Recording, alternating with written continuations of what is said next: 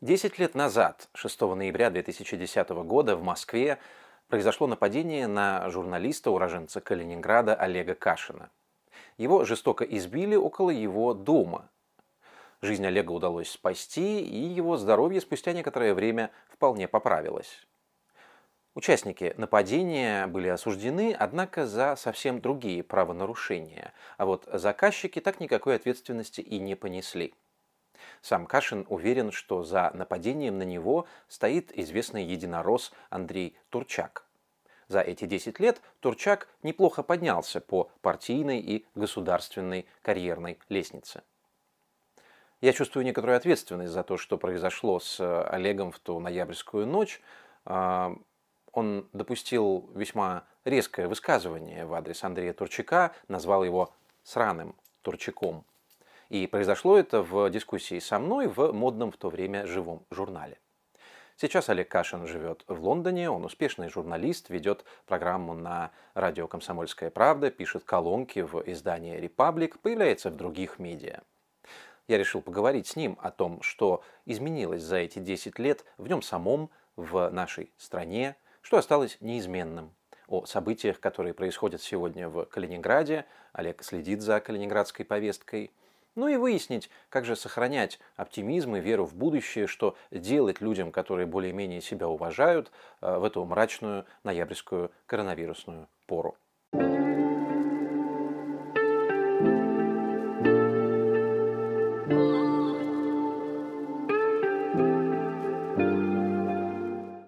Добрый день, вечер, не знаю, какое время, Олег.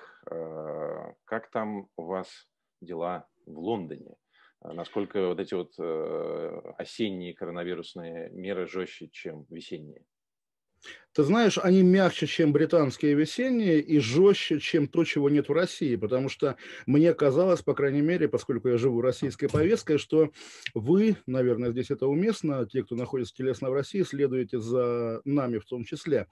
И поскольку у вас сейчас нет вообще ничего, нет никакого локдауна, нет карантина, я удивляюсь и по-прежнему жду, хотя даже, там, не знаю, Собянин говорит, что ничего не будет. У нас все как весной, с той разницей, что школы не закрыли, и это странно странно, потому что, на мой вкус, школа рассадник. А так я сегодня ходил по району, и на самом деле это такая печальная жуть, в том смысле, что вот заведения позакрывались, там бары, рестораны, непродуктовые магазины, и поскольку еще первый день, и люди в них, там, не знаю, моют полы, столы и думают, что этот месяц или два месяца по ним не ударят, на самом деле неприятно. Перед прошлым э, локдауном, да, весной, я специально ездил, просто тогда читал «Смертельную белизну» с запозданием, да, книгу Роулинг под псевдонимом детективную, и ездил к месту, как бы, где все происходило, просто чтобы побывать а, там, там э, там, где происходит действие книги, которую я читал, Денмарк-стрит. И съел бутерброд в, кафе, в, в кофейне напротив офиса Курмарна-страйка. Сейчас просто из суверенных соображений съездил туда же, обнаружил кофейню уже буквально заколоченной досками. То есть вот она не пережила тот карантин. Интересно, что будет закрыто по итогам этого. Потому что на самом деле, несмотря на общий оптимизм, причем по обе стороны и океана, и Ла-Манша, я действительно понимаю, что слишком многие не переживут, и люди живые потому что тоже, я думаю, у всех есть знакомые, которые там молодые, пожилые, заболели, кто-то тяжело переболел, кто-то умер, да, поэтому адски этого всего боюсь, естественно. Тут, кстати, я э, читал, э, что даже какие-то были протесты против э, вот этой самой второй волны локдауна во время второй волны коронавируса. 104 протестующих были арестованы, я так понимаю, вчера, вот судя по сообщению BBC в Центральном Лондоне. Это вообще все, ну, насколько, скажем так, массовое явление, или это какие-то прям совсем маргиналы там что-то вышли и быстренько свинтили? Ты знаешь, с одной стороны, совсем маргиналы вышли с вентиля, с другой, во время протестов как раз про, про локдаун, не этот, а, наверное, что-то предыдущее в какой-то из, в какой-то из выходных.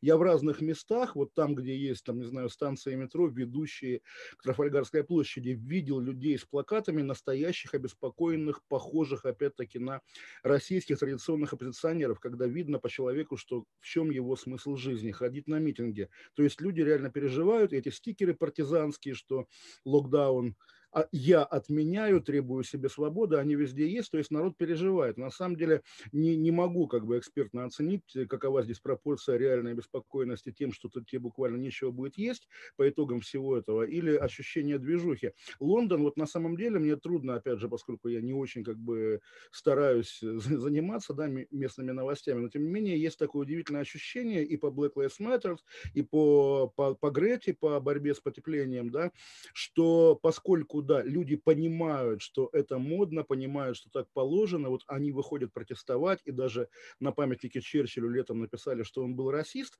но при этом здесь, в отличие от Соединенных Штатов, очевидно, это вот буквально видно понарошку, когда там на Трафальгарской площади или где-то около парламента бушует прямо стихия народная, делаешь шаг в сторону, а стихии нет, да, дальше уже птички поют и гуляют какие-то пенсионеры с внуками. В общем, ощущение от Лондона, что да, он, э, следуя мировым модам, старается быть быть в рамках. То есть вот тоже какой-то город, опять же, тебе может быть виднее, потому что здесь я теряюсь название городов, где скинули памятник великому рабовладельцу в Бристоле, наверное, может быть, где-то, но, в общем, его скинули. Uh-huh. Я, я видел, значит, ободранное место, где он стоял, и его сбросили в реку, но где-то через неделю, через две из реки его подняли, потому что, ну, все-таки памятник, жалко, хорошая вещь, ваяли, отнесли в музей, а когда БЛМщики попытались поставить на его месте памятник БЛМ-активистке, памятник тут же убрали, потому что, ну, не дело. И вот совсем недавно, реально, на прощание перед карантином я пошел в Тейт галерею, да, аналог нашей Третьяковки, где, собственно, британская живопись 19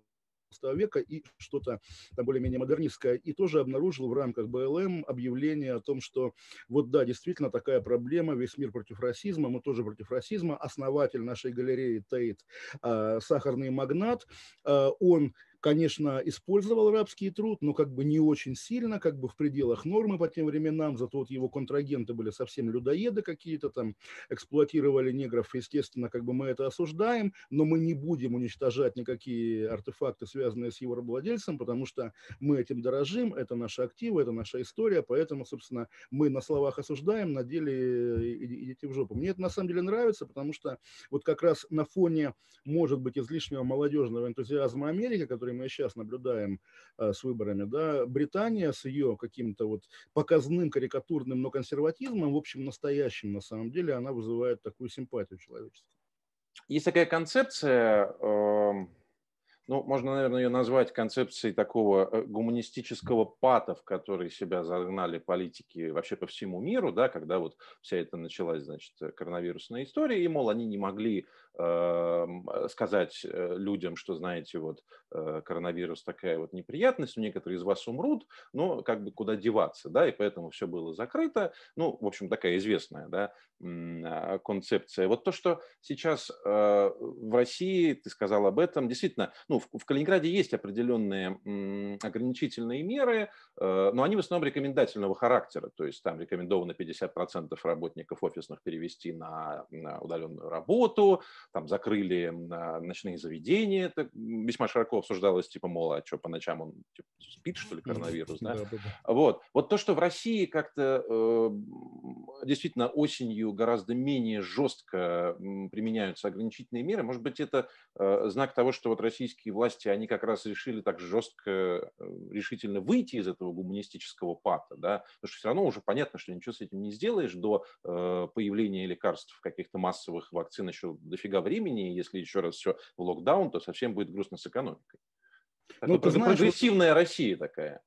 Вот тоже весной же было модно говорить, что вот есть Швеция, которая не ведет себя так, как все остальные, и, в общем, ее модель заслуживает внимания. И сегодня, когда Россия действительно как-то очень хладнокровна по отношению ко всему этому, потому что действительно история с ночными клубами вполне комичная, хотя я примеряю на Англию, здесь тоже ворчали, когда пабы, которые причем железно закрывали всегда в 11, и это странная, непонятная гостям, откуда бы то ни было, история, что вот да, ты можешь выпивать, но в 11 перестают наливать, и ты перемещаешься, там, не знаю, в лобби отеля, где наливают до часа, потому что вот так ночью побухать просто нельзя. Так вот, в рамках борьбы с ковидом, когда еще не было ощущения, что будет полный локдаун, а, сократили работу пабов до 10 вечера. И тоже, а почему, а какой смысл? Вот местный алкоголизм народный, офисный, когда в, в Сити клерки по окончании рабочего дня, реально срывая с себя галстуки, бегут к заведениям, чтобы, вижу, вижу, вижу кота, да, бегут к заведениям, чтобы напиваться. Вот это тоже удивительное свойство Лондона. И первая такая легкая, видимо, как сейчас в России, борьба с ним – шла в таком духе. Но при этом вот эта шведская модель, которую воспроизводит Россия, когда она накладывается на весенний опыт более-менее жесткого карантина и на все остальное, она перестает быть шведской, она делается эклектичной и непоследовательной. Когда, да, весной была готовность как-то жертвовать какими-то ощутимыми, ощутимыми, наверное, доходами для экономики во имя жизни людей, а к осени оказалось, что да и хрен бы с ним жизнями, экономику все-таки губить окончательно нельзя. И эта непоследовательность вызывает, на самом деле, конечно, ироническую реакцию, особенно в сочетании с публичной невозмутимостью официальных лиц, которые с той же интонацией, с которой они доказывали весной необходимость всеобщей закрытости, осенью говорят, что да нет, нет ничего страшного. Также, наверное, я думаю, ты, ты не будешь с этим спорить, что в истории Калининградской области это лето, наверное, оказалось более знаковым, чем даже лето футбольного чемпионата, потому что вдруг в 2020 году ну не знаю, миллионы ли, но, наверное, сотни тысяч россиян обнаружили, что когда границы закрыты, оказывается, в России есть такая местность. Я по своим московским знакомым наблюдал, когда они ехали в Калининград наслаждаться местным туризмом, причем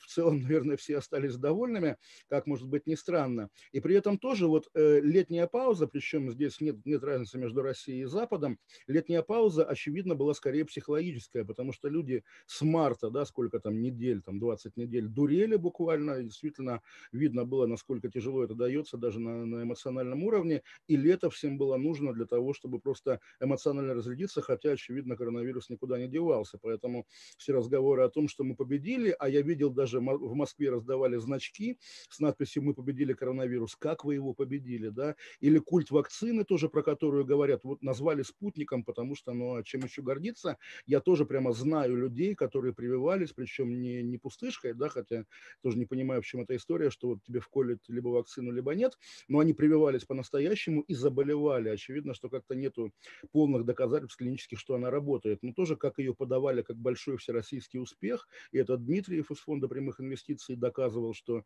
она уникальна, невероятна. Но я думаю, все читают там какую-то какую плюс-минус западную прессу. И очевидно, что в дискуссиях западных о том, вот, когда будет массовая вакцина, когда вообще можно будет забыть о проблеме коронавируса, российской вакцины либо нет, либо, либо она звучит как курьез, потому что все эти публикации в журнале Nature, когда одни и те же цифры возникали по итогам по итогам тестирования, действительно скорее комизм, помноженный на вот такое вечное желание запустить очередного Гагарина в космос, даже если нет ни космоса, ни Гагарина. Ну да, тут у нас, э, собственно, эм, вчера губернатор все-таки решил наконец объяснить, по каким причинам э, осенью мы, при том, что у нас 3-4 раза больше ежедневных выявляемых больных.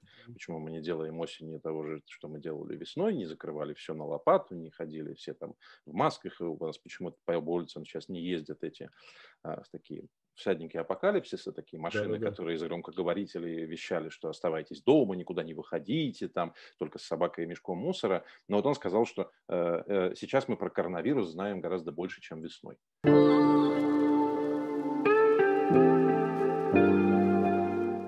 Все-таки, э, как это, формальный информационный повод э, того, что э, я решил с тобой пообщаться, он такой специфический, да, на годовщина не очень приятных событий, 10 лет с момента того, как тебя пытались убить, но не убили, как-то, опять же, перефразируя слова нашей общей знакомой, лучше жить, чем не жить, вот, хм. э, твое здоровье, опять же.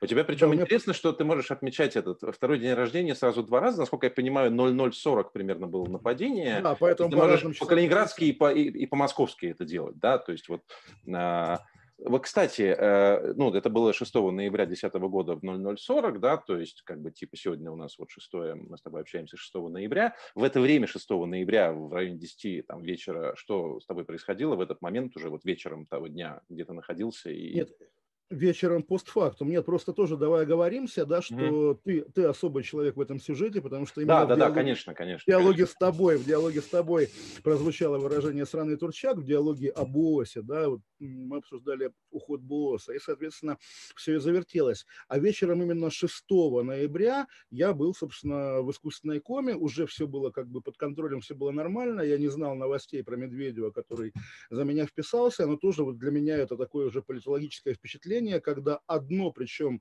ну, в общем, не то, что случайно сказанное слово президента, пусть и не вполне настоящего, да, но тогда не было такого ощущения, что Медведев абсолютно понарошечная фигура, да, вот он, э, помню, на конференции в российской газете сказал там фразу, что кошельки так не воруют, это связано с профессиональной деятельностью, все, и без э, звонков, сигналов и так далее, это сама как бы реакция, публичная реакция президента повлияла на то, что там в моем лечении участвовали какие-то мега главные врачи всех отраслей Минздрава российского, и, соответственно, потом как бы тоже все было очень хорошо. Реально э, здесь благодарность Медведеву, которого принято как бы ругать, его все либо списывают с счетов, либо чего-то, но, по крайней мере, ему я благодарен. Ну и да, конкретно вечером 6 я действительно лежал в окраинной московской больнице, больнице, но, как мне потом объясняли, поскольку в ней, собственно, она такой склиф востока Москвы, где ножевые ранения, драки и так далее, то, наверное, тамошние врачи были бы были адекватнее, чем какие бы то ни было. То есть я прекрасно понимаю, что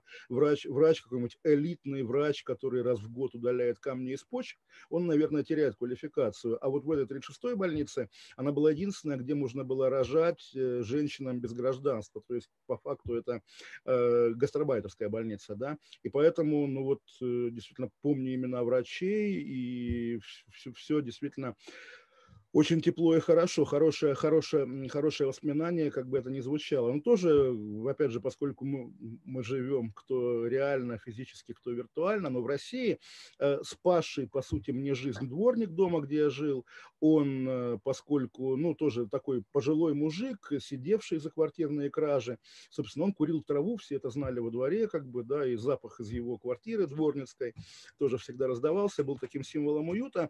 Кто-то, уж не знаю кто, решил решил сделать на нем карьеру, там, не знаю, участковый. И вот пока это десятилетие моего дела происходило, мой дворник успел отсидеть 5, по-моему, лет по народной статье 228, и мы с ним связывались в тюрьме, там я кидал ему какие-то деньги, когда, по-моему, у него их вымогали.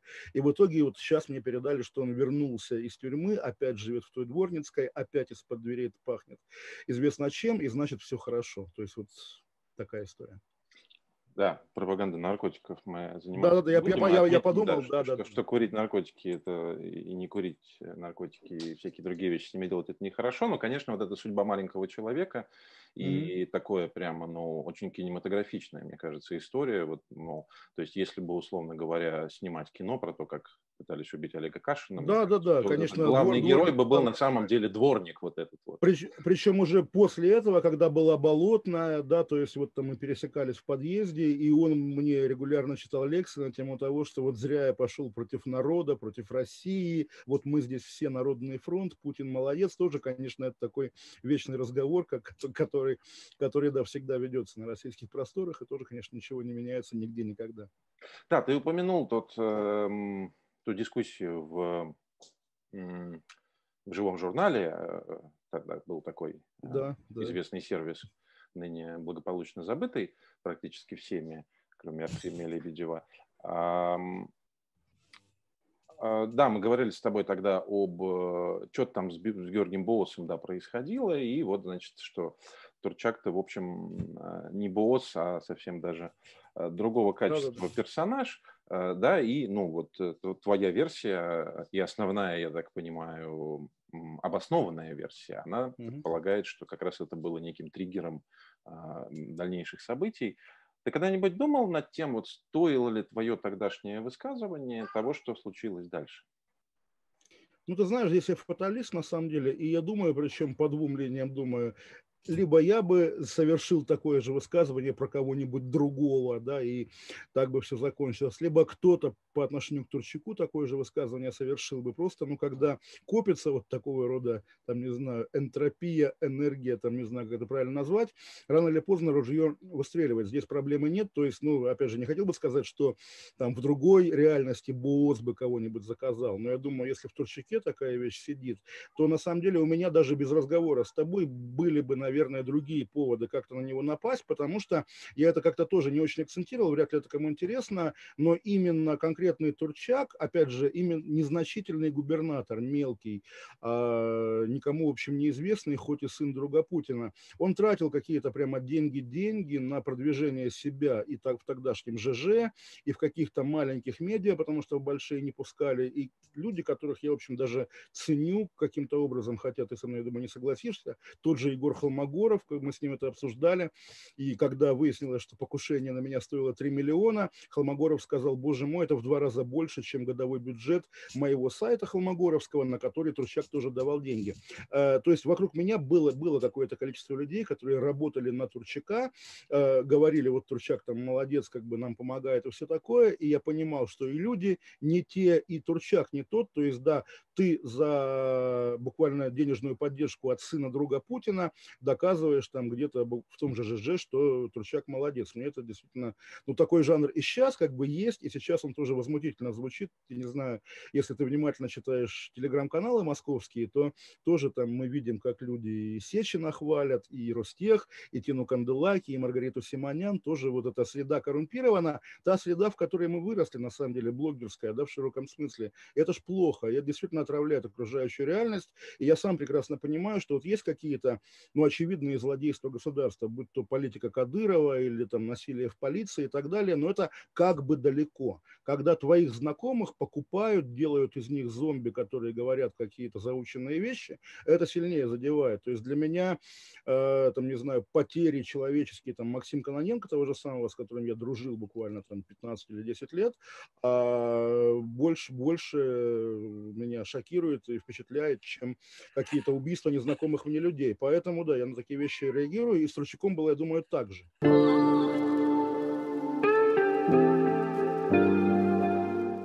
Я перечитал, мы с тобой в 2015 году общались, эм, когда ты приезжал. Более того, фотографии, сделанные тобой тогда, каким-то образом почему-то куда-то попали и регулярно их встречают. Да, да, да, да, да, да. Я, я думаю, когда я совсем обеднею, тут-то я и, и, и займусь, так сказать, выписанием денег из да. этих самых людей. Но, тем не менее, я перечитал то интервью, и оно так заканчивалось э, такой фразой. Я вот не знаю, кстати, ты тогда говорил, э, имел ли ты в виду вот этот свой комментарий, который повлек за собой нападение или не имел. Ты закончил этой, такой фразой, что Россия страна текстоцентричная. Каждый человек, даже пишущий комментарии в интернете, ищет то волшебное слово, которое произведет впечатление на людей. Да? Волшебное mm-hmm. слово произвело впечатление на людей, и, и надо писать колонки книги «Все на свете», чтобы что-то было сказано, чтобы люди что-то поняли, и сам автор что-то понял. Вот ты сам чего понял? Вот главное автор? Знаешь, наверное, наверное, ничего. То есть вот, э, да, я, я тоже вспоминал это интервью тоже, потому что оно попало в удивительный в моей жизни период. Вряд ли тоже это кому-то глубоко интересно, но все же.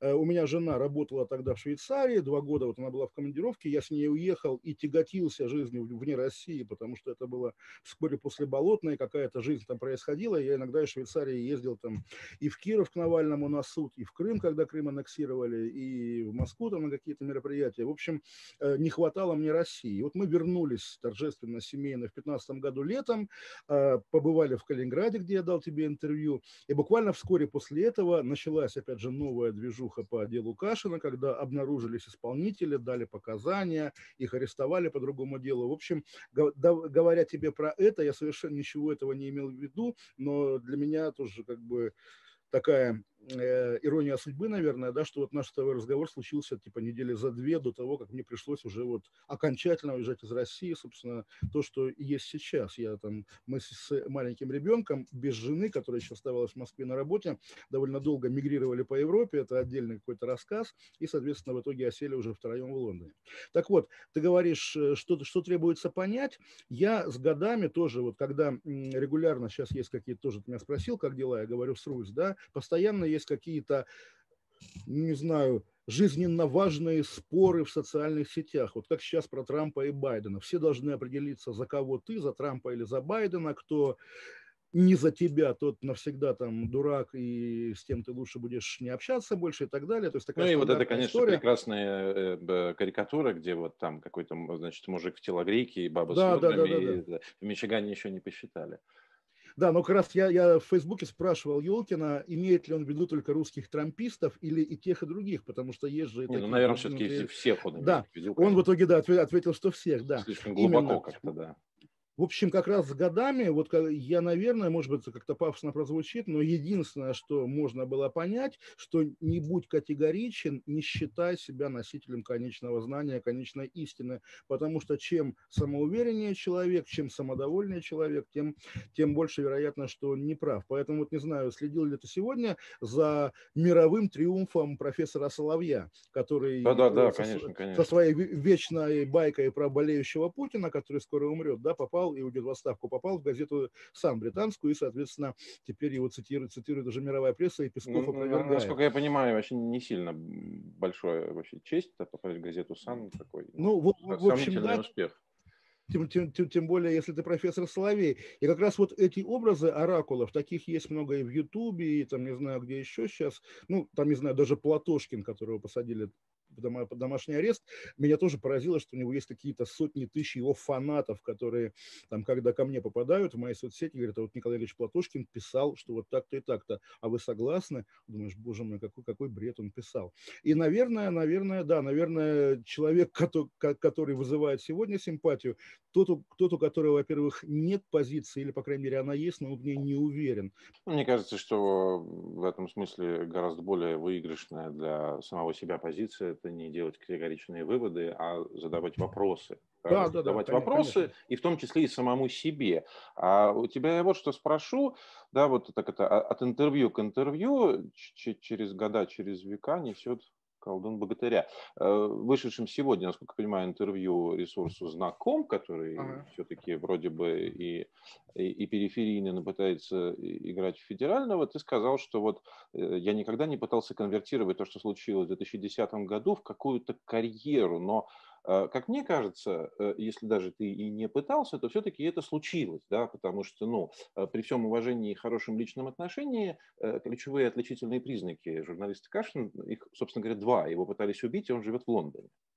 А, э, ну, наверное, хотя тоже я, я вот почему-то, я не знаю, как бы как так вышло, хотя это разовый какой-то мелкий эпизод, через запятую бы поставил, посещал передачу 60 минут на телевидении и, может быть, еще, значит, был в Крыму в, под, в момент его как бы присоединения к России и поддерживал аннексию Крыма. То есть какие-то я для себя выбираю знаковые эпизоды с Рашей.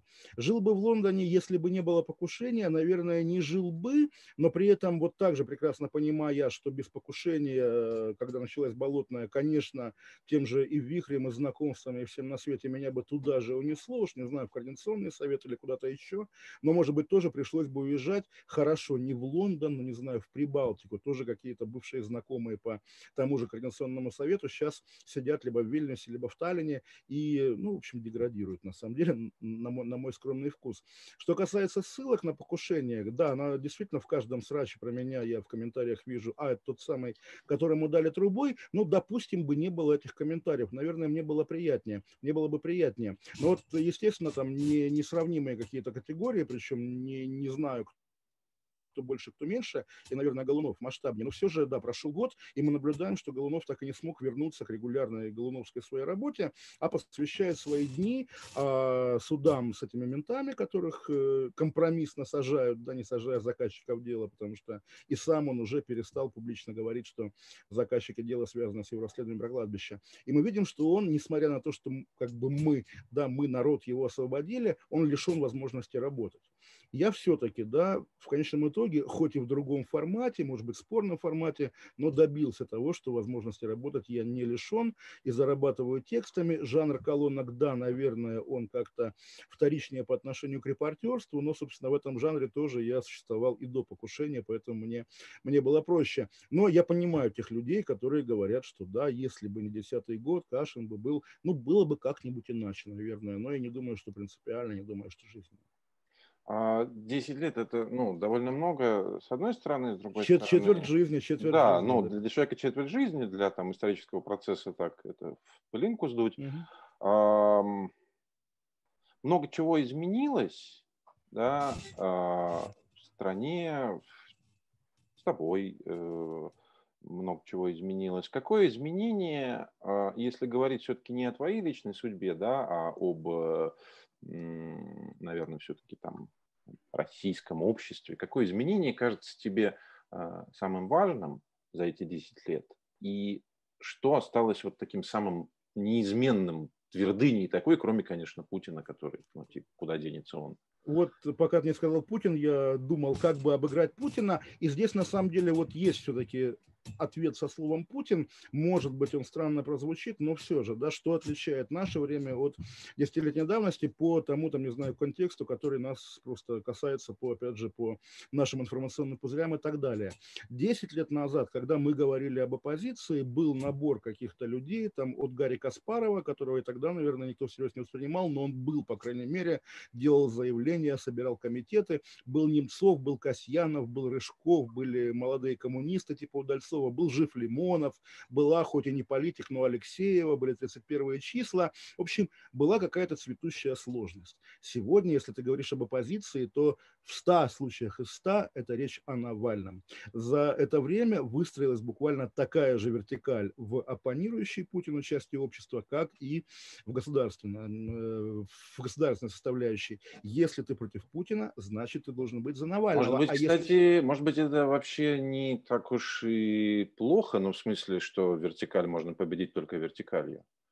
Ну, окей, побеждай, и что будет, да, та же самая, те же самые в, эти, в тех же самых кабинетах портреты Навального, да, и принцип тот же, да, навальновские силовики какие-то, его сокурсники по РУДН или по Елю будут тоже становиться, не знаю, министрами, губернаторами. Ну, понятно, тоже такой разговор, который всегда ведут какие-то эм, рептилоидные, рептильные да, борцы с навальнизмом в интересах власти, и это немножко смущает, потому что, да, не хочется критиковать Навального, чтобы быть таким, как Илья Ремесло, условно говоря. Но все же, да, обратите, обратите внимание, за 10 лет действительно вот в оппозиции выстроилась такая же вертикаль, и те э, критики Навального из оппозиционной среды от Будкова или Касса, да, до, прости господи, Собчак, если они нападают на Навального, то, естественно, реакция, а, ну, понятно, они работают на Кремль. Такой поляризации, по-моему, 10 лет назад не было. Но еще раз, 10 лет назад это как бы при Медведеве. И тогда очень многие, и я сам тоже из этой тусовки, на самом деле, очень многие там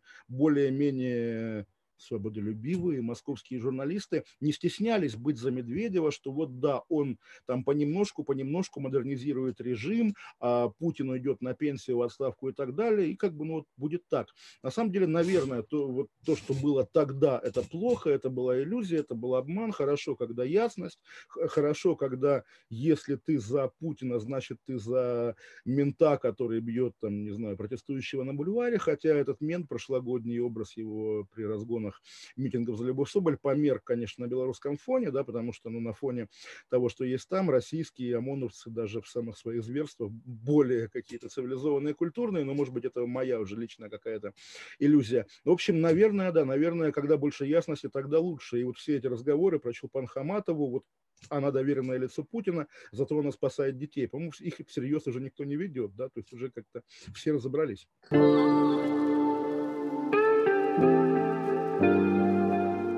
Не знаю, насколько оттуда из Лондона ты следишь за событиями в Калининграде, но судя по тому, чего ты говорил, до, до какой-то степени до тебя долетают ветра э, прибалтийские. Пожалуй, главная, конечно, новость э, этой недели, что наш губернатор э, озвучил свои очередные планы, касающиеся Дома Советов да, эти планы, они претерпевают серьезные изменения от э, года к году. Сначала он хотел его восстановить, и там радостно заседал с Николаем Долгачевым внутри, проводил какие-то прямые эфиры, хотел туда заселить все правительство. Вот, потом, значит, потратил полмиллиарда рублей, чтобы выкупить здание, которое оказалось аварийным. Потом оказалось, что выкупал он не здание, а землю под ним. И, наконец, сегодня, э, сегодня на этой неделе вчера триумфально было провозглашено, что до основания, а затем будет разобран а, Дом Советов э, вместе с фундаментом, под ним выкопают э, какую-то там многоуровневую парковку и чуть ли не соберут его обратно. Вот, да, на что один мой знакомый сказал, подарите ему уже, наконец, кубик Рубика.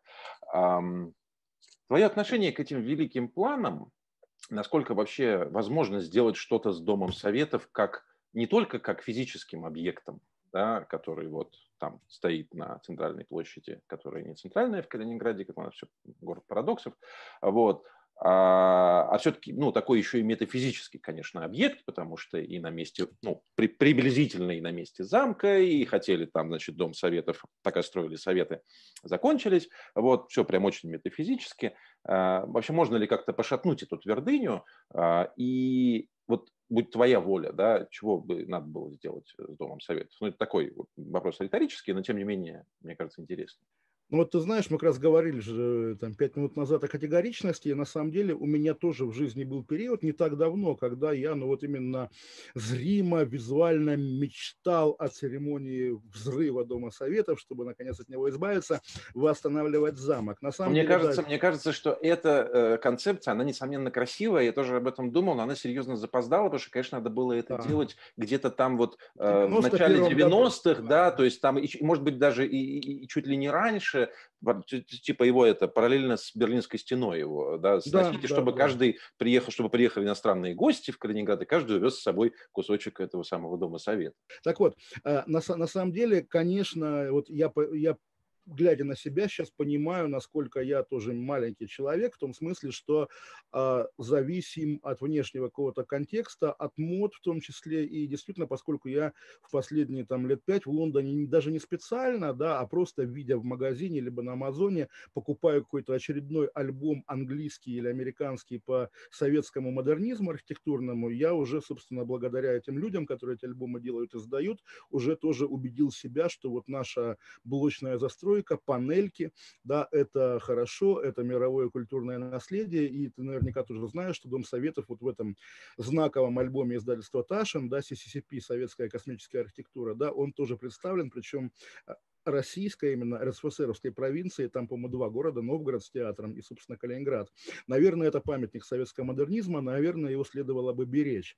А, но аварийность, аварийность, наверное, идет в пользу тех, кто хочет его снести. И я, если честно, вот да, я думал, что а, идея не вселять в него правительство области рухнула из-за коронавируса. А когда сейчас сказал про подземную парковку, ну, наверное, да, инвестиционная история, а вот тоже давай здраво оценим, мы уверены, что когда они его раскопают, обнаружат там фундамент замка или какие-то пустоты, там получится парковка. Идея, наверное, опять трансформируется через пару лет в какую-то в какую-то другую. Давайте сделаем там, не знаю что, подземный музей архитектуры, как в Кремле, да, когда снесли 14 корпус, а потом оказалось, что на его месте ничего строить нельзя, хотя Путин хотел строить монастыри. В итоге, да, там музей археологии, вот вчера Путин его посещал, тоже как будто бы так было задумано, хотя не было задумано. Э, не знаю, то есть идея парка Зарядье в итоге, да, когда на месте снесенного строится что-то, наверное, это оптимальное, ну, как бы новое издание истории про бассейн Москва. Но так, наверное, хотелось бы дождаться при этом губернаторе или при какой-то вообще другой власти воли, которая позволила бы, ну, наверное, вернуть замок все-таки, потому что тоже там варшавский опыт еще какой-то показывает, что э, это не фантастика, да, воссоздать такой объект. Вот это вот э, желание чего-то такого большого сделать, глобального построить или снести, а потом построить. И, оно не только э, видится снаружи, оно на самом деле есть, потому что я вот брал где-то там на закате своей журналистской карьеры у, Антона Андреевича Алиханова интервью, первый вопрос, который я ему задавал, это типа, чего вы вообще хотите ну, добиться? И вот он мне ответил, что я, ну, кроме там каких-то, понятно, базовых вещей, там, типа, чтобы людям более-менее жилось, что я хочу чего-то такое построить, создать, чтобы вот как Приморское кольцо, которое, по его словам, называют Боосбаном, чтобы называли там, ну, э, по, по, по его имени. Понятно, что это, конечно, показывало недостаточно недостаточное, очень сильно недостаточное погружение нового тогдашнего губернатора в местный культурный контекст, потому что никто бы Осбаном к тому моменту уже очень долго не называл Приморское кольцо. Этот топоним довольно быстро изгладился из культурного этого самого кода, но тем не менее, вот это вот желание, и оно же не только у нашего губернатора, оно вообще повсеместное, да, такое вот, ну типа пирамиды построить, Вот. А, построить пирамиду не... Потому что вот э, те суммы, которые из бюджета уже потрачены на выкуп э, Дома Советов, ну, доли, э, которые будут потрачены на чего-то там с ним делание, если бы они были размазаны по территории города Калининграда, которая, в общем, в большинстве своем не очень приятное впечатление производит. Дворы, там, дороги, Литовский вал, вот я каждый день по нему хожу, и там ноги можно сломать, да.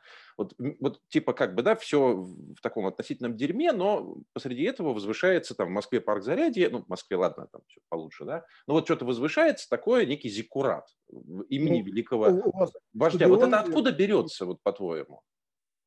Ну, я, я, я думаю, двустороннее движение, то есть не только амбиции как бы, да, вождя, но и все-таки привычка людей, как действительно, вот хорошо был босс, а что от него осталось. Я тоже, на самом деле, вот ты говорил про Босс-бан, когда начал задавать вопрос, я подумал, ну, конечно, от босса осталось Приморское кольцо. Это, наверное, факт истории областной или нет.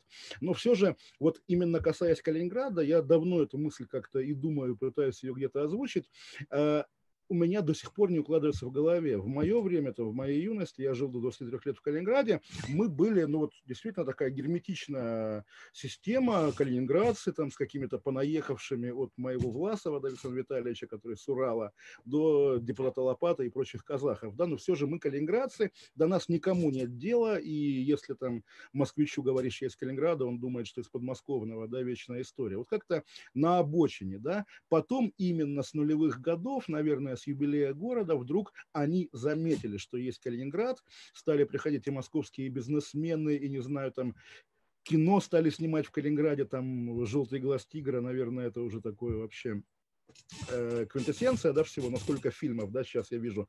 Актрису Климову, которая в пятом сезоне сериала по законам военного времени снимается в «Рыбной деревне», наверное, он там изображает Германию, вот, и я думаю, да, все-таки, что говоря о каком-то большом наследии, мы имеем в виду не только Алиханова, но уже и буквально Путина, потому что все-таки а, губернатор Егоров даже, губернатор Горбенко, это как бы ну, губернаторы, которые губернаторы, как и мэр Лужков. А Алиханов уже такой, как Собянин, то есть соотношение там и личных амбиций, и каких-то федеральных группировок, федеральных интересов. То есть он, конечно, федеральный губернатор, а не такой, которых там наша, не знаю, калининградская элита производила из себя. И поэтому вот тоже какие были еще, кроме Дома Советов, проекты, там филиал Большого театра, да, там или филиал Третьяковки. Тоже ведь это, в принципе, задумывается как наследие Путина, наверное, а не как наследие Лиханова. Я могу ошибаться, конечно, но все же Россия стала и более централизованной, и Калининград стал каким-то, какой-то любимой игрушкой Москвы все-таки, потому что, ну, действительно, много лет, еще в советские годы также на Калининград было Москве плевать, потому что у нее там было и дел больше,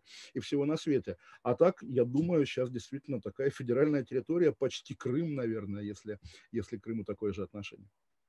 Угу. А почему, вот э, я все-таки, ну, продолжу, да, э, этот свой вопрос.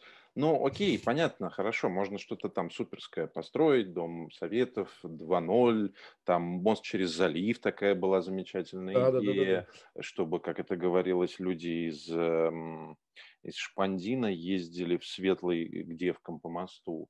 Э, другого применения ему как-то не просматривалось, вот. А вот, ну, почему надо вот именно вот это вот, ну, э, одно большое и, и, и такое вот гигантское, да, а не, а не чтобы всем стало по чуть-чуть получше. Да, вот, то а есть вот... у них сомнение, что это запомнят, да, вот, ну, условно говоря, там взять и э, не раз в год по 10 дворов э, ремонтировать, а вот за один год там не знаю, 300 дворов отремонтировать, это типа люди не запомнят, это не отложится у них в памяти по сравнению с каким-то великим зиккуратом или, или что? Вот я сейчас вспомнил как раз, да, что когда только возникла идея переехать в Дом Советов в области, я написал где-то в соцсетях, что если это случится, Алиханову, конечно, там место в истории области, но мы видим, что этого не случилось. И может быть, ну, опять же, вот ты ссылался на метафизику, вот метафизика такая, преодолеть проклятие, потому что ведь ненормально, что сколько уже, 70 50 год, да, заложили 50, получается, лет, да, на, ну, в таком, эм, тоже ли, третий раз слово метафизика употреблять не хочется, но вот в таком сердце города Калининграда, города Кенигсберга находится непонятно что. Ну, no man's land, конечно, такой. Да, да. Как, как, конечно. Я здесь как раз сторонник того, что надо преодолевать это, и да, от этого зависит и облик города, и даже состояние дворов, потому что, ну, как может вообще, можно вообще представить, там, не знаю, вылизанный, красивый, идеальный, богатый двор в тени э, пустого небоскреба с убитыми окнами? Наверное, это тоже как бы неправильно, поэтому... Не, я думаю, что здесь здесь вот эти вот сомнения, которые я в том числе разделяю, они, ну, эм, имеют под собой серьезные основания, а основания это такие, что много было уже всяких э, таких мегапроектов, которые, в общем-то, закончились не очень понятно чем. Так же, как то же самое Приморское кольцо, которое даже на Google ну, вот, да, мы, называется мы... не кольцо, а какое-то там другое название, потому что оно не кольцо, да, оно вот только в фантазиях чиновников пока ну, что. Вот мы помним ат- ат- атомную станцию, да, причем... Атомная станция, да, да и сам да. Дом Советов, он же тоже, в общем, символ вот да. этого, да, что вы чего-то такое большое делаете и не, и не доделали. И тут вот еще один, конечно, важный момент, который очень бы хотелось затронуть. Понятно, что наверное, отчасти московская повестка, э, в смысле не то, что она тебе ближе, но ты с ней чуть более плотно э, был знаком последние годы. А, среди прочего, у нас тут прям такое было серьезное заявление, длинное и большое губернатора вчера. Он в том числе сказал, что в Калининград предполагается распространить практику реновации московскую, что вот он значит, там пообщался с этим самым э, гражданином Хуснулиным, а, вот, который нынче вице-премьер, ну и типа такой, да, человек-реновация. А, и что значит в Калининграде, я процитирую, э, предполагается реализовывать механизмы, которые были отточены на московском уровне. Да? Ну, как мы знаем, отточены они были не очень однозначно, и э, много было всяких разных э, прям серьезных скандалов с этой самой реновацией. И это в Москве, где люди, скажем так, и повлиятельнее, и туда более сильно фокус и медийный направлен из разных сторон. Вот насколько вообще можно, по-твоему, в Калининграде, потому что, опять же, Эм, понятно, что эта ситуация абсурдная, когда Ленинский проспект, окрестности площади э, Победы, Центральной площади, все эти ключевые э, улицы, самая дорогая земля в городе, они застроены довольно ужасными хрущевками, на которые прилепили ганзейские фасады к чемпионату мира 2018 года, но внутри это очень-очень дешевое жилье, которое наладан дышит. Понятное дело, что это с экономической точки зрения, ну, прям абсурд совсем. Но реализация, она всегда как-то это, вызывает сомнения. Вот. Получат ли люди адекватные компенсации и так далее, и так далее, и так далее. И не окажется ли, что вот они жили в Хрущевке на Ленинском проспекте, а окажутся они в панельке на Сельме там, или в Балт-районе, ну, так себе развлечение. Вот. В этом смысле вот такой прямой перенос московских не очень однозначных практик в регионы, насколько он вообще может быть успешным, по-твоему? Поскольку ты начал с того, что да, мне ближе московская повестка, то здесь как раз я могу с тем же пафосом тебе ответить, да.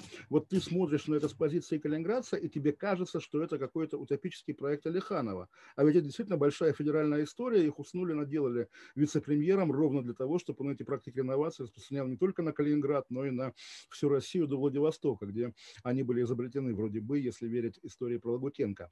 А, да, ты прав, мне кажется, да, что, естественно, эти пятиэтажки нужно сносить, а не не заслуживают того, чтобы стоять даже, даже с ганзейскими фасадами, о чем здесь можно спорить. Другое дело, что мы также понимаем, что вместо пятиэтажек красивые новые пятиэтажки никто строить не будут, не будет, будут строить 25-этажки. Не, ну там речь идет о каком-то ограничении семиэтажном, а 20-этажки будут на острове, ну как бы это, э, как это ну, говорится, вот, но мы же все понимаем. Да, да э, ну это стандартная история, причем боюсь, что даже именно буквально локально калининградская со спецификой в других регионах такой моды не было, когда строительство апарт-отелей, да, поскольку городу нужны гостиницы, давайте строить апарт-отель, построили, ого, а это типа жилой дом. Как так вышло, а черт его знает, непонятно. Вот что-то такое, что, что-то такое, да.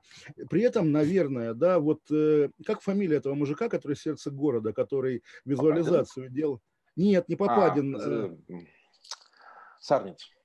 Да, вот, вот у него, когда э, он рисовал, вот, собственно, город с замком и какими-то восстановленными объектами старого Кенигсберга и с советской застройкой в перемешку, наверное, все-таки это было бы идеально, но тоже вопрос, а кто это сможет реализовать? Ваш фонд капитального ремонта, который действительно его потолок эстетический, как бы вот эти ганзейские хрущевки, загадка, и поэтому, ну, когда нет ответа на нее, наверное, остается смириться с тем, что вот то, что есть, я не знаю, есть ли оно возле музея, музея на озере, когда новые эти дома в псевдо тоже кенигсбергском стиле, но с нуля? Или это были картинки, которые... Не-не, это при ближайшем рассмотрении выглядит довольно ужасно. Я вот, хотел вот, смотреть вот, вот, на я, этот я, жилой я, комплекс я, Бельвю.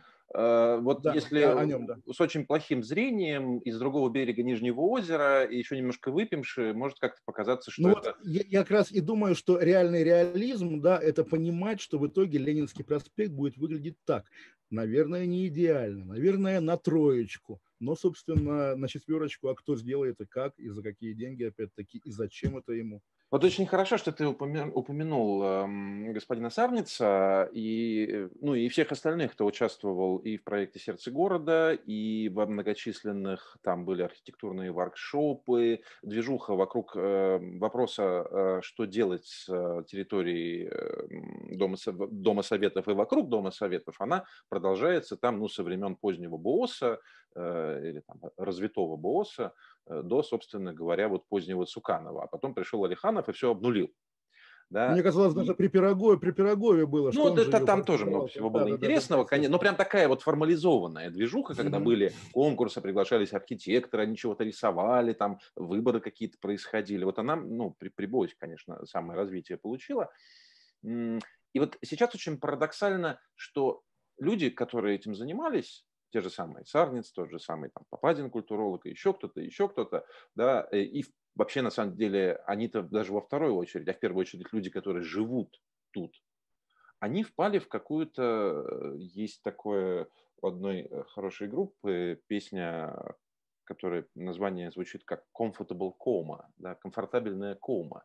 Вот. вот. Впали в такую комфортабельную кому, ну, мол, типа, и делайте, что хотите. Там, фасады, не фасады. То есть, вот, когда была вот это а, облепливание фасадами домов на Ленинском проспекте, один дом только нашелся, который э, выступил против и сказал, что мы mm-hmm. что-то не понимаем, вы нам фасад залепите, а внутри будет все то же самое, коммуникации стали, зачем нам это нужно. Вот. Вот этот вот, этот вот пассивность э, тотальная и каких-то пассионариев, вроде того же Сарница, и обычных людей, которые там живут и чего-то им хочется, не хочется, она э, даже, я понимаю, откуда она берется, но может ли она каким-то образом быть ну, переломлена, изменена, чтобы люди как-то стали участвовать вновь в этом всем и еще и с желанием результата добиться?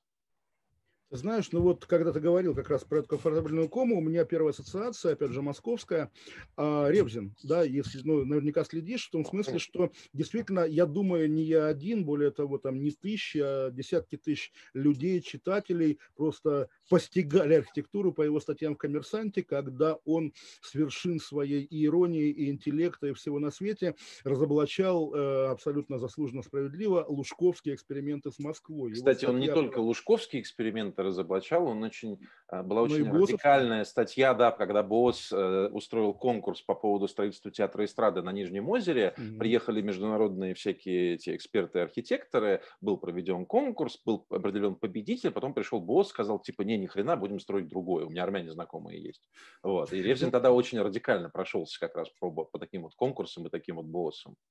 Ну, вот ты знаешь, мог себе позволить радикально пройтись, потому что с приходом Собянина что произошло? На самом деле это большая драма, которая, я думаю, универсальная. Когда, да, человек реально много лет Э, посвятил, ну, собственно, критике лужковского стиля. И новая власть, я думаю, любая бы новая послужковская власть его позвала, там, не знаю, дружить, консультировать, работать. В итоге он стал представителем этой команды, которая реновирует Москву и в хорошем, и в плохом смысле. Про хороший вопросов нет, Москва реально во многом похорошела. Но когда плохое происходит что-то, будь то там, не знаю, очередная замена плитки ежегодная или вот реновация с перегибами или что-нибудь еще, тому же Ревзину приходится ее защищать, выступая уже как чиновнику. И на самом деле, наверное, лучше, лучше бы, если бы он находился в состоянии, там, не знаю, пассивности, когда все равно, просто с точки зрения его и образа, и репутации и так далее. Поэтому, ну, наверное, да, тоже вот сейчас же в Калининграде сменился формальный мэр, да, может быть, следующий, кто, кто, да, ну, вообще, да. на самом деле, да, да сменил, сменился э, не только мэр, но и система управления городом. Я, я, я понимаю, да, соотношение да. реальной городской власти и областной, понятно. Не, ну, на самом деле, теперь, конечно, да. если вот говорить об этом, то фактически было завершено превращение мэрии в некое министерство Э, областного правительства по управлению Калининградом. И э, поначалу были какие-то вопросы, у меня в том числе, вообще зачем это нужно и почему это произошло. Но после того, как было анонсировано большое количество действительно крупных проектов и реноваций, вот этот разбор, сбор домсоветов, какие-то 20-этажки на острове, стало понятно, что вот эта вторая половина срока э, Алиханова, э, она пройдет, должна пройти, по крайней мере, в его представлении под знаком э, того, как похорошел Калининград при Алиханове. Вот. Именно город Калининград, потому да, что именно тоже, город, да да. курортное, курортное побережье, типа это одно, восток области другое. Ну, во-первых, в курортном да. побережье там вроде как построили вот Светлогорский променад, теперь на променаде люди, близкие к семье министра промышленности и торговли Мантурова строят какие-то там апарт-отели с... Э, если верить фонду борьбы с коррупцией. Совершенно верно. Не-не, если верить газете «Ведомости», там довольно внятные какие-то документы. Но вот типа как-то видно, что э, фокус э, сейчас на, на Калининград, вот чтобы, значит, mm-hmm. наследие, оно состоялось. Тут у меня вот еще какой вопрос. У нас же такой регион довольно специфический. У нас э, второй срок, он только один раз приключился, и то да, ненадолго да. у губернатора, как известно, да, посидев да, 9 да, месяцев да. второго срока, Николай Николаевич внезапно для себя ушел по собственному желанию в отставку. Вот. А те проекты, которые были анонсированы, ну вот в первую очередь, конечно, касающиеся Дома Советов, они ну, явно выглядят не рассчитанными на э, два года, а гораздо более длинные истории. Да, и опять же, когда у нас чего-то затевается, там даже рассчитанное на два года, обычно, обычно там хорошо, если за четыре сделают. Вот, если это не Москва, конечно же, если это не чемпионат мира. Означает ли это, что вот у, у Алиханова есть какая-то стопроцентная уверенность, что он и будет тем самым э, первым настоящим э, губернатором Двухсрочным. Да, да, да, да, да. Ну, слушай, вот мне кажется, да, что сегодня большой стиль для любого российского чиновника, начальника, да, что если ты уходишь на повышение, то тебе бонус твое место ты как бы отдаешь тому, кому ты хочешь. Хуснулин буквально пресловутый также абсолютно с ним и произошло, когда его перевод на должность вице-премьера сохранил за ним контроль э, на, на, над тем сектором, который у него был в Москве. Или там, не знаю, Шойгу немножко побыл губернатором Московской области, стал министром обороны, и его человек Воробьев стал губернатором после него, как бы все осталось. Поэтому, если мы представляем завтра Алиханова назначенного министром, то уж не знаю, кто его ближайший соратник, но вот если ты его обнаружишь на посту посту губернатора, это будет считаться продолжение Лихановского срока или нет? Вопрос же тоже философский. Ну да, там есть такой, даже не один, в общем, человек, но один точно есть, который, наверное, мог бы, Вы но это уж совсем...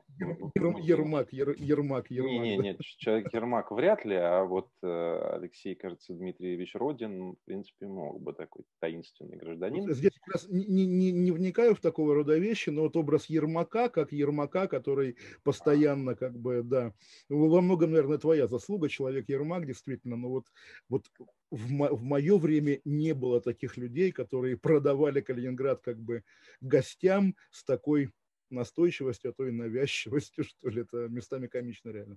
Например, видите, это съедобный янтарь. Ой, а вот у меня посмотреть? случайно да, оказался в кармане.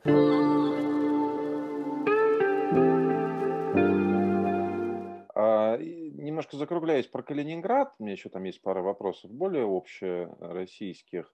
А, с марта месяца границы с э, Европой российские закрыты, и, наверное, для жителей условного Красноярска или Екатеринбурга это не так травматично и драматично, как для жителей Калининградской области. Все-таки у нас количество людей регулярно выезжающих, оно значительно выше, а, и количество загранпаспортов, и деловых связей, и всего остального. И вот эта вот возможность, условно говоря, там в пятницу э, с утра, взяв отгул на работе, сесть в машину и вечером попивать кофеек на Александр Плац, или если не такие прям культурные запросы серьезные, то хотя бы в Бедромку съездить, это был, конечно, очевидный, э, понятный всем и стопроцентный плюс жизни в Калининграде, в Калининградской области и некая компенсация тех серьезных проблем, которые никуда не делись, начиная там от э, необходимости два раза растаможивать то, что ты везешь произведенное здесь в Россию, и заканчивая тем, что тебя еще может, могут это таможенники Лукашенко украсть попросту, как выяснилось несколько лет назад.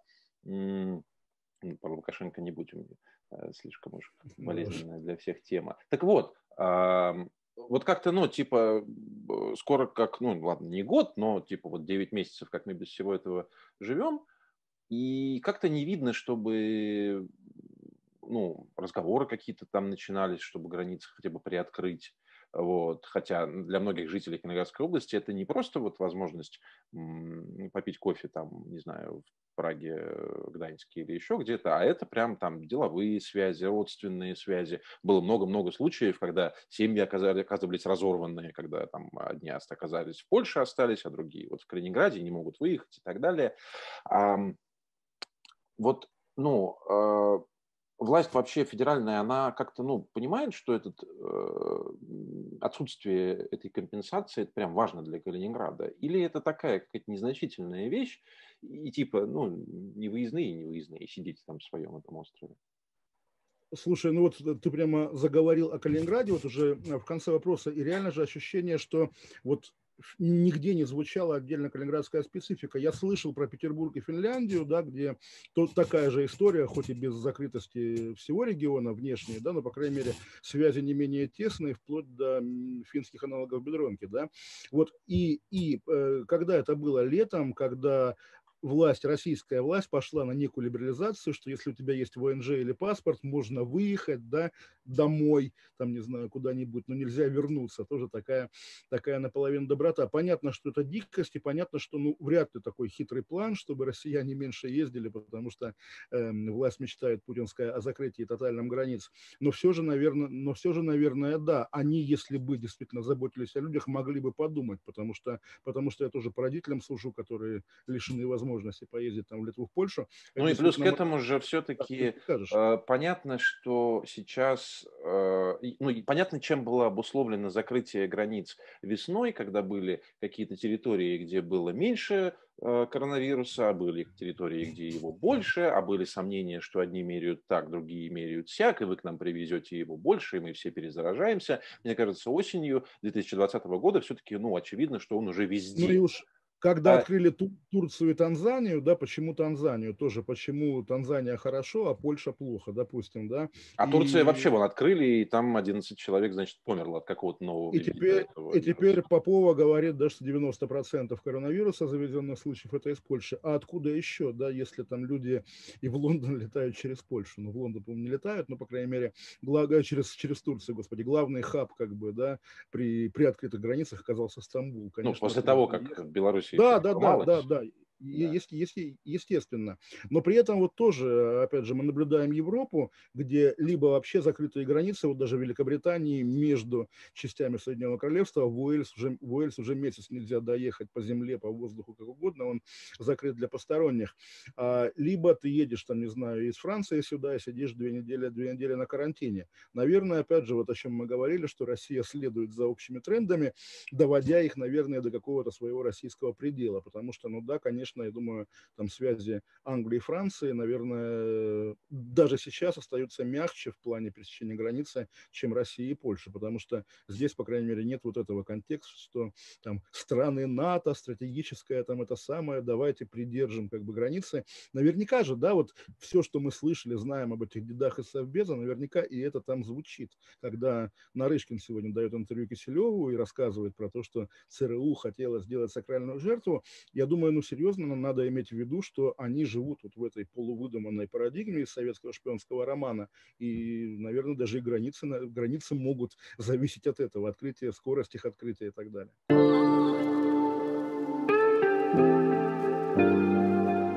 да, ты так прям очень удачно перескочил на федеральную повестку с этими всеми безум, безумными дедами. Да, я как бы, ну, Кашина довольно много в информационном пространстве, э, и э, твои э, вечерние эфиры на радио «Комсомольская правда», и твои, а, как это правильно назвать, YouTube-шоу, вот, и колонки на Репаблике, и, и еще всякие разные спорадические заявления – я как-то вот только одно слушал последнее время полностью, это было особое мнение твое на «Эхо Москвы», mm-hmm. и там прямо был такой большой блок про то, что, условно говоря, если сильно упростить, что вот, значит, э, силовики захватят все, да, а, а, а потом как-то мы а, переродимся и будет оттепель. Э, насколько вот э, это все вот прям уж так серьезно, да, насколько э, условная силовая составляющая российской власти, она действительно определяет то, как мы живем. И насколько это их иллюзия, Потому что, ну, зачастую бывает так, что вот люди, которые там в какой-то должности, при каких-то погонах, даже с какими-то ресурсами, там, не знаю, автоматными пулеметами, да, ну вот им кажется, они живут в реальности, в которой они все прям контролируют. А на самом деле разрыв между жизнью реальных людей и вот их представлением о том, как они ее контролируют, он очень большой. По-твоему, вообще ну, все это? Слушай, ну вот про разрыв, конечно, тоже так модно говорить, но вот тоже такой вполне, я думаю, хрестоматийный уже пример, когда Хабаровску взамен вроде бы любимого губернатора Фургала навязали Дегтярева, нелюбимого, очевидно, до сих пор ими, и как-то казалось, что это такой большой-большой кризис. В итоге проходит там 116 дней, первый день без митингов за Фургала, второй день, дальше третий день без митингов за Фургала, потом оказывается, что Дегтярев не так плох, и там, не знаю, построят еще что-нибудь, и все всем будет хорошо. Время же работает на них на самом деле. Но при этом к вопросу о том, что все захватывают силовики, это что же такая философская тема. Хорошо, вот силовик, там, не знаю, злобный, жестокий, там, не знаю, всиновец элементарно, да, делается директором детского сада и оказывается окружен детьми, добрыми, милыми детьми, которых он может как-то поначалу обижать, потом проникается и так далее. Тоже, может быть, нерелевантный пример, но такое я дважды наблюдал, правда, уже второй раз заочно, на примере коммерсанта, который вот уже в наше время, в эпоху заморозков путинских, какие-то абсолютно не коммерсантовские люди от Усманова приходили его возглавлять, значит, как комиссары, как цензоры, как кто угодно, и на них стены влияли, они там к там, концу первого года проникали, становились защитниками интересов журналистов, и, в общем, в итоге их потом заменял опять Усманов на новых людей, и все повторялось. Поэтому даже если представить, там, не знаю, Россию полностью захваченную условным Игорем Ивановичем Сечиным, да, наверное, в какой-то момент, вот там, не знаю, сеченские люди, но тоже вот там, мы до сих пор не знаем, чей вот так глобально Алиханов, кто его привел. Представим, что в Калининграде сеченский губернатор. Наверное, пожив там какое-то время, проникнет, проникшись, он станет калининградцем, любой другой человек, так же, как, собственно, Алиханов, я думаю, более калининградец, чем он был пять лет назад. Поэтому такой естественный процесс, ну вот, не знаю, эволюции, притирки всех ко всем, а что еще? Потому что все другие какие-то попытки а, срочно что-то улучшать, вот даже как при Медведеве, они в итоге захлебывались, проваливались и так далее, поэтому, наверное, уже как-то никто в них особенно и не верит. Не, ну, мне кажется, что это такое сравнение довольно умозрительное, потому что им просто да, разумеется, не разумеется, дали да. этим, э, э, этим потугам, так сказать, э, развиться, да, ну, в смысле, обрубили все посередине и, и все, ну, да. А оценивать ну, это как-то однозначно странновато, мне кажется. Ты, ты, ты обрубаешь, потом на, на обрубленном месте что-то в любом случае вырастает. И на руинах возникает жизнь, и опять же и в тюрьме возникает жизнь. Ну, такой стандартный закон развития всего, нет? Возможно. Э, в продолжении вот этой, ты упомянул, да, статью, я так понимаю, что это была обложка The Sun. А, да, да, да, про, про Путина. Про да. Путина, да, с э, какими-то там, значит, заболеваниями и профессором Соловьем. А, наверное, все-таки слишком уж будет странно полагаться на такое вот мнение такого одиозного персонажа, как господин Соловей – в оценке здоровья Владимира Путина. Да и вообще, наверное, это все-таки удел э, врачей, в первую очередь, оценивать здоровье тех или иных политических субъектов. Но если смотреть на все это вот с точки зрения именно общественно-политической повестки, э, Путин – грипп, Ну, я думаю, Путин грипп уже точно с начала карантина, потому что вот на самом-то деле мы смотрим его какие-то публичные проявления, вплоть до позавчерашнего, до 4 числа, когда он слушал звон курантов, да, в компании какой-то молодежи из юнармии, снятый, естественно, снизу, чтобы не было видно э, его реальный, реальный рост.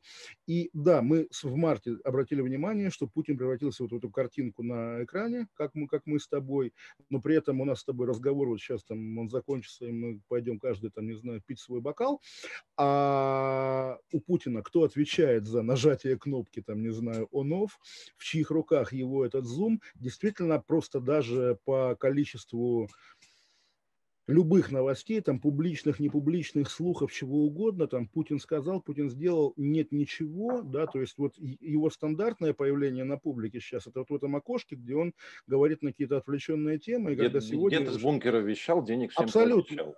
Да, так ладно денег, когда даже Элла Памфилова вручает ему альбом про выборы Верховного Совета 46 года, потому что сейчас 75 лет Победы, очевидно, но она понимает, да, что да, он по -по помешан на этой теме, вот можно, можно над ним так поиздеваться, ему будет приятно.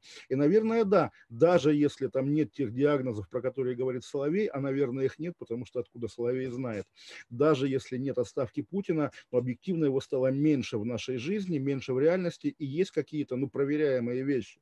Когда, ну, допустим, да, вот действительно Армения Азербайджан. Россия, Армения союзник, Россия как бы должна Армении помогать, Россия не помогает Армении, и все дискутируют, а почему? Может быть, Пашинян как-то не нравится Путину как майданный лидер, может быть, там какая-то договоренность с Эрдоганом, а я думаю, реально думаю, что Путину просто пофигу, он за этим не следит, и он там сидит, читает свою книгу про войну, и, в общем, в полглаза по телевизору смотрит за развитием событий, и не более того. Его, правда, стало меньше, ну, действительно стало меньше. Ну, да, с некоторой точки зрения это, наверное, даже и неплохо, но, с другой стороны, когда все было как-то вот подведено под эту давлеющую длань, а длань вдруг оказывается, что она, во-первых, может и дрожать, а может вообще ее и нету, она в затылке чешет, ну как-то страшновато становится.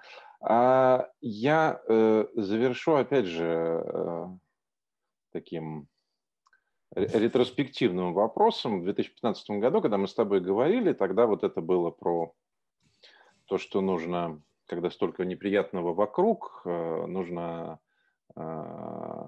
минимизировать свое участие в этом неприятном, вот это там твоя пресловутая mm-hmm. концепция учить санскрит там и mm-hmm. все остальное, ну как-то замкнуться в некоем своем э, удобном э, и не противоречащем своим убеждениям э, мире в ожидании того, когда окружающий тебя мир станет немножечко более идеологически mm-hmm. комфортным.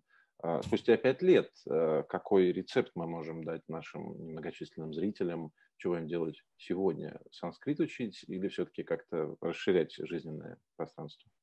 Ну, слушай, как его расширять мы обсуждали, да, пару вопросов назад. Границы закрыты, что ты расширишь. И поэтому я бы просто повторил то же самое, заниматься собой, понимать, что нет ни идей, ни политических планов, которые бы стоили, там, не знаю, жертвования даже временем. Поэтому, ну, действительно, и жизнь коротка, и коронавирус кругом и так далее. А чего вы хотите? Вот правда, выборы, как тогда пять лет назад было в Костроме, а зачем они тебе нужны? Зачем они вам нужны? Умное голосование, голосование по обнулению.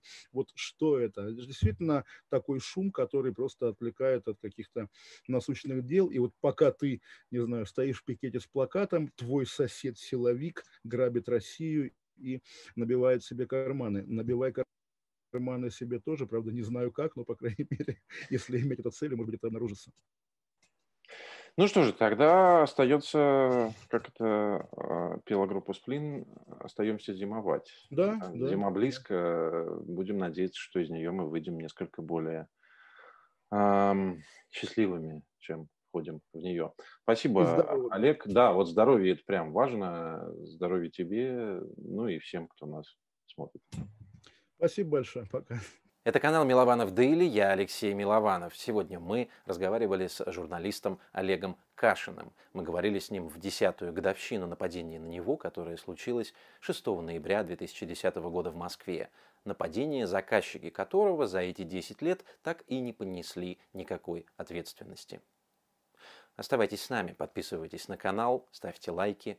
Будем продолжать.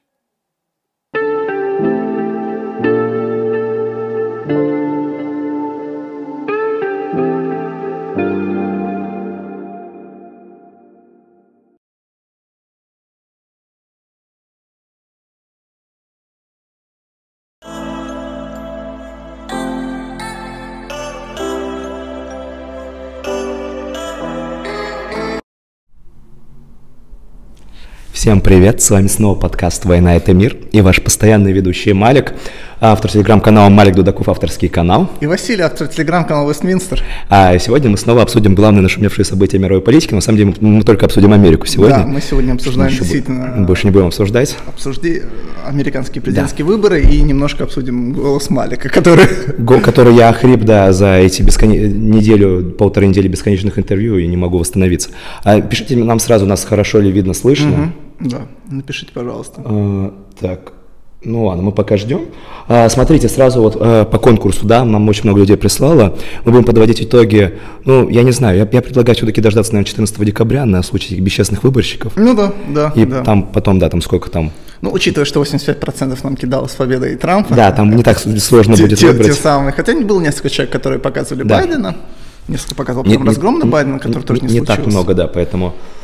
В общем, да, вот. где-то в декабре мы подведем угу. и назовем двух наших победителей, кто нам прислал. Да, все, все правильно, все хорошо говорят. Угу. А, да, ну, наверное, начнем. И да. Давай начнем с того момента, где мы с тобой последний раз все Ой, видели. Хорошо. а я надеюсь, многие смотрели наш да. стрим, да, 9, 9 часов, абсолютное безумие.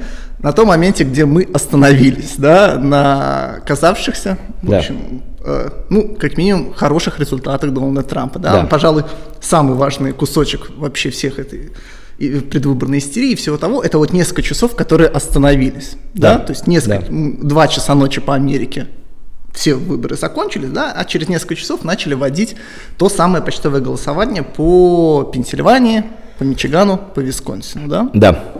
Ну, э, мы, в принципе, там уже давно понимали то, что это почтовое голосование, оно, да, ну, скажем так, вызовет все, э, больше всего вопросов, да.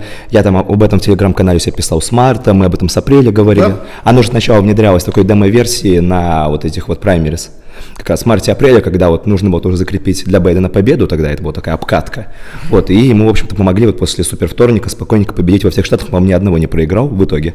Э, Берни Сандерсу и там кому, кто там еще остался. Вот, мы об этом давно говорили, но все время казалось, что это, ну, вот такая беда, которая нависает, но, может быть, и не беда. То есть, ну, э, было такое вот отношение, да, плохо, но не знали, насколько это все-таки плохо будет в реальности, а оказалось, что, да, плохо. То есть мы с тобой, конечно, недооценили, наверное, да, э, там, опять же, вот как мы вот в нашем стриме, да, там много критиковали вот социологов, которые, наверное, переоценили поддержку mm-hmm. Байдена. Вот мы недооценили э, вот возможность этого почтового голосования. И это, конечно, ну, тех моя демократических ошибка, администраций, да. да, которые окопались да. там условном Детройте или Филадельфии, да, Филадельфия, наверное, вообще отдельный разговор, мы да. да. Но, наверное, тут важна некоторая техническая ремарка, да, потому что в чем была разница, например, со Флоридой, да? По Флориде считали почтовые первыми. Да. И это, конечно, намного было легче для республиканцев понять, да, какой там гэп, чтобы его можно было закрыть, ну и хотя бы было понимание математическое, да, в отличие от той же Джорджии, да, да. где Филадельфии, где в какой-то момент у нас голоса прибавлялись, потом появлялась новость о том, что просто не все еще успели получить новость о том, что надо отсылать эти почтовые голоса, да, ну и, в общем, начался полный трэш. Да, мы видели эти все замечательные участки для специального, э, как их теперь называют, специальные участки для э, учета почтовых бюллетеней в Детройте, где там просто досками закрывают окна, э, коробками из-под пиццы, полиция оцепила, не пускает наблюдателей Трампа. Ну, в общем, вот такой вот реально банана репаблик в масштабах одного конкретного города. Да, Детройт это failed Сити, понятно, да. Вот, но также вот четыре города, по сути, принесли Байдену победу. Это Милуоки, Висконсин, Филадельфия, Пенсильвания, Детройт, Мичиган и Атланта, Кук-Каунти, замечательный, это в Джорджии.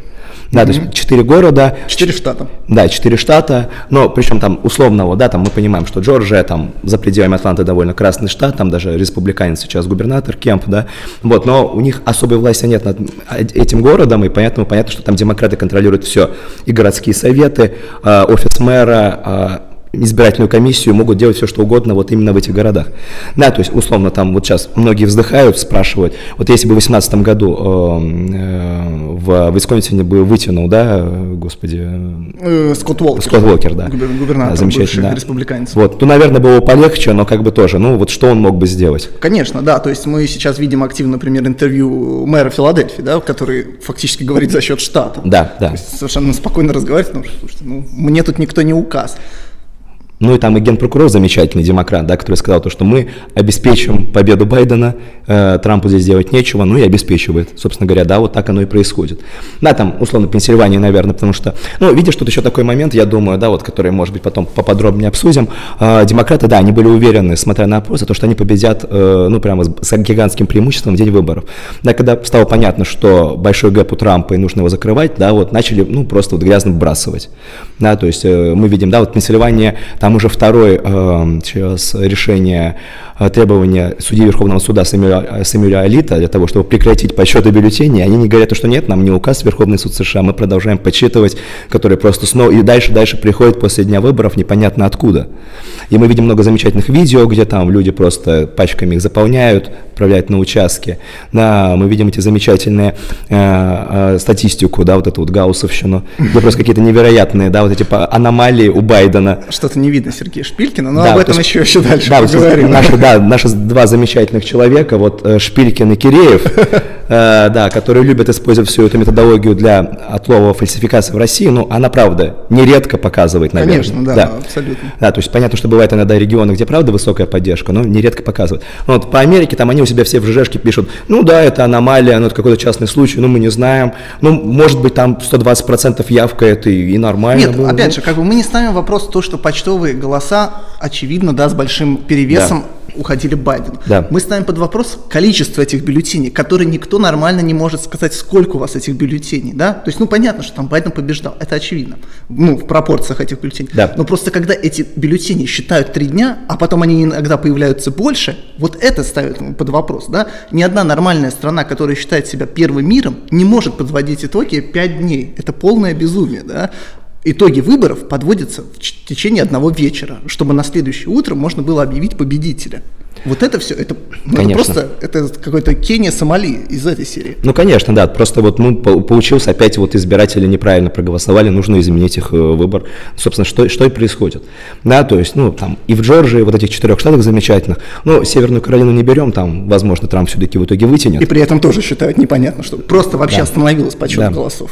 Вот, сегодня там был новый дамп, 99% из 94, да, ну, Трампа там сохраняется лидерство, ну, посмотрим, там этот 1% они будут еще неделю считать, видимо. А, ну, смысл в том, что, да, вот 4 штата, соответственно, просто, а, и, ну, конечно, самый вот этот, самый, наверное, кейс, который тоже все обсуждают, это вот эти самые замечательные мертвые избиратели, да, которые голосуют. Да, просто в Пенсильвании гигантское количество регистрации на этих выборах 90-столетних. Во время коронавируса. Да, да, которые причем все голосуют, многие еще подают э, вот application, Generation и просто ставят дату своего рождения. Там, знаете, там 19 год, 1919, 1921, то есть вот реально люди столетние, да, ошибаясь как-то, видимо, в регистрации. Никогда на выборы не ходил, но вот за Джо за Байдена Джо. схожу обязательно. Вот, да, вот я тоже привел этот старый анекдот, да, про феномен сегрегации, о том, что моя жена всю жизнь была республиканкой, а у меня стала голосовать за демократов, да, вот он был популярен как раз в Южных Штатах, да, где диксикраты mm-hmm. тоже были своими машинами, всегда подделывали бюллетени за мертвых избирателей, да, но мы понимаем то, что, да, вот сейчас политическая машина демократов, да, она уже не на юге, она вот в этих крупных мегаполисах либеральных на севере, и она там, этот, ну, там Ани Хоу 21 века натуральный, и она, конечно, не будет никому э, там отдавать власть, и на местном уровне теперь мы видим то, что они уже могут паразитировать и на общефедеральном запросто, абсолютно. Да, абсолютно. И опять же, тут нужно понимать, что сейчас вот, там, например, российская или европейская, да, европейские наблюдатели сейчас, они смотрят на то, что неделю считают и удивляются, да, Филадельфии и так далее. Ну, нужно понимать, что Филадельфия – это уже не первый электоральный цикл такое происходит. Вот э, вчера видел отличную статью о том, что Мит Ромни на 51 участке получил 0 Ноль, голосов. Да, да. 0. Это, вот я написал в Твиттере, что это не чеченский даже результат, потому что в Чечне пишут 1%, тут 0. Да. Какой, какая вероятность этого? Ноль тоже. Ну, о- очень низкая, там у 0,02-3% мы понимаем, да. На 77 участках его наблюдатели выгоняли, да. У Трампа тоже, опять же, не допускают наблюдателей ни в Мичигане, ни в Пенсильвании, да. До участков, при том, что уже есть решение Верховного суда о том, чтобы их допустить, его тоже игнорируют, не выполняют.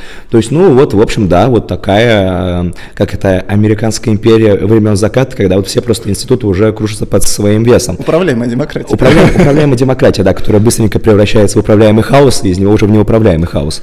Да, то есть мы понимаем то, что, да, извините, перебью, угу. то, что, ну, это, конечно, гигантский репутационный удар по институту выборов в Америке. который никогда не был идеальным, да. Многие вспоминают сейчас замечательный выбор 60-го года, где у Никсона украли победу, тоже демократы в Техасе и в Иллинойсе, в Чикаго. Вот он тогда, правда, не стал оспаривать выборы, считал, то, что вот лучше сохранить этот образ американской демократии, чем бороться.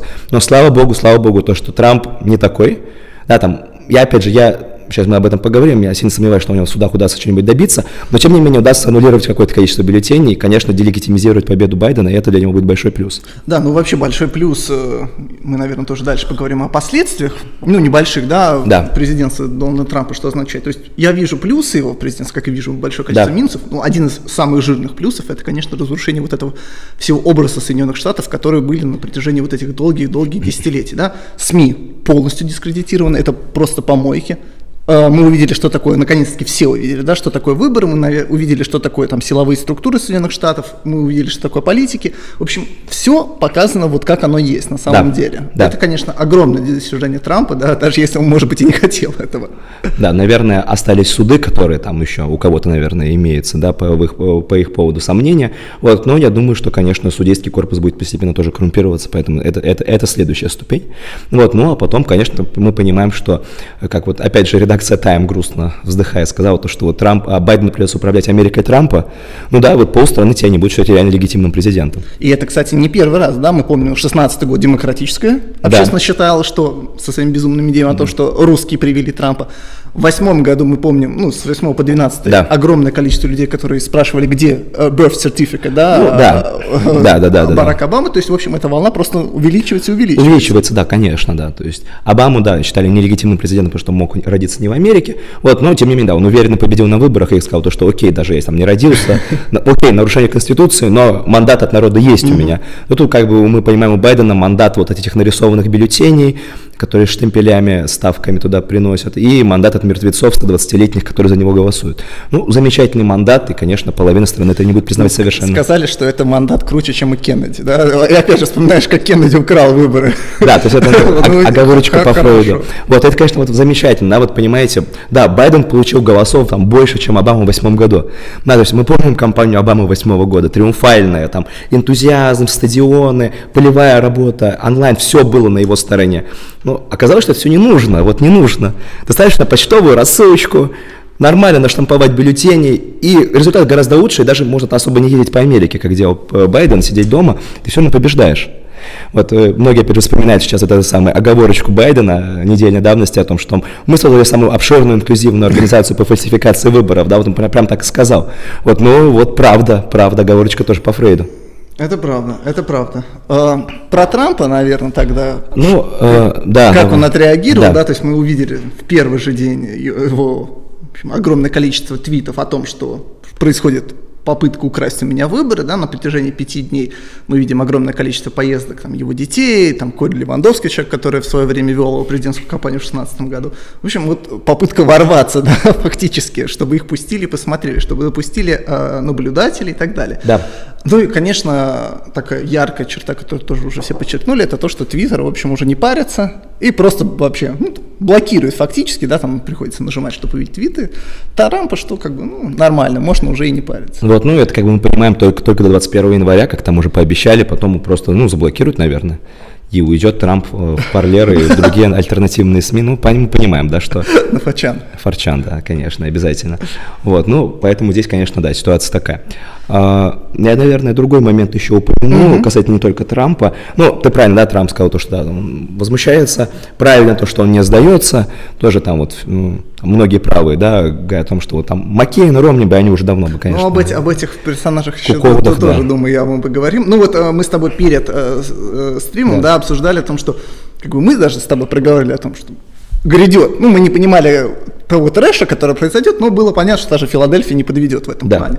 Да, ну вот это несколько часов ключевых, да, когда да. 2 часа ночи мы разошлись, да, например, и было, казалось, что хороший разрыв, и там в 5 утра, когда ну, вот эти три часа они поделали, посмотрели, что надо, посчитали результат, посчитали гэп, который надо закрывать.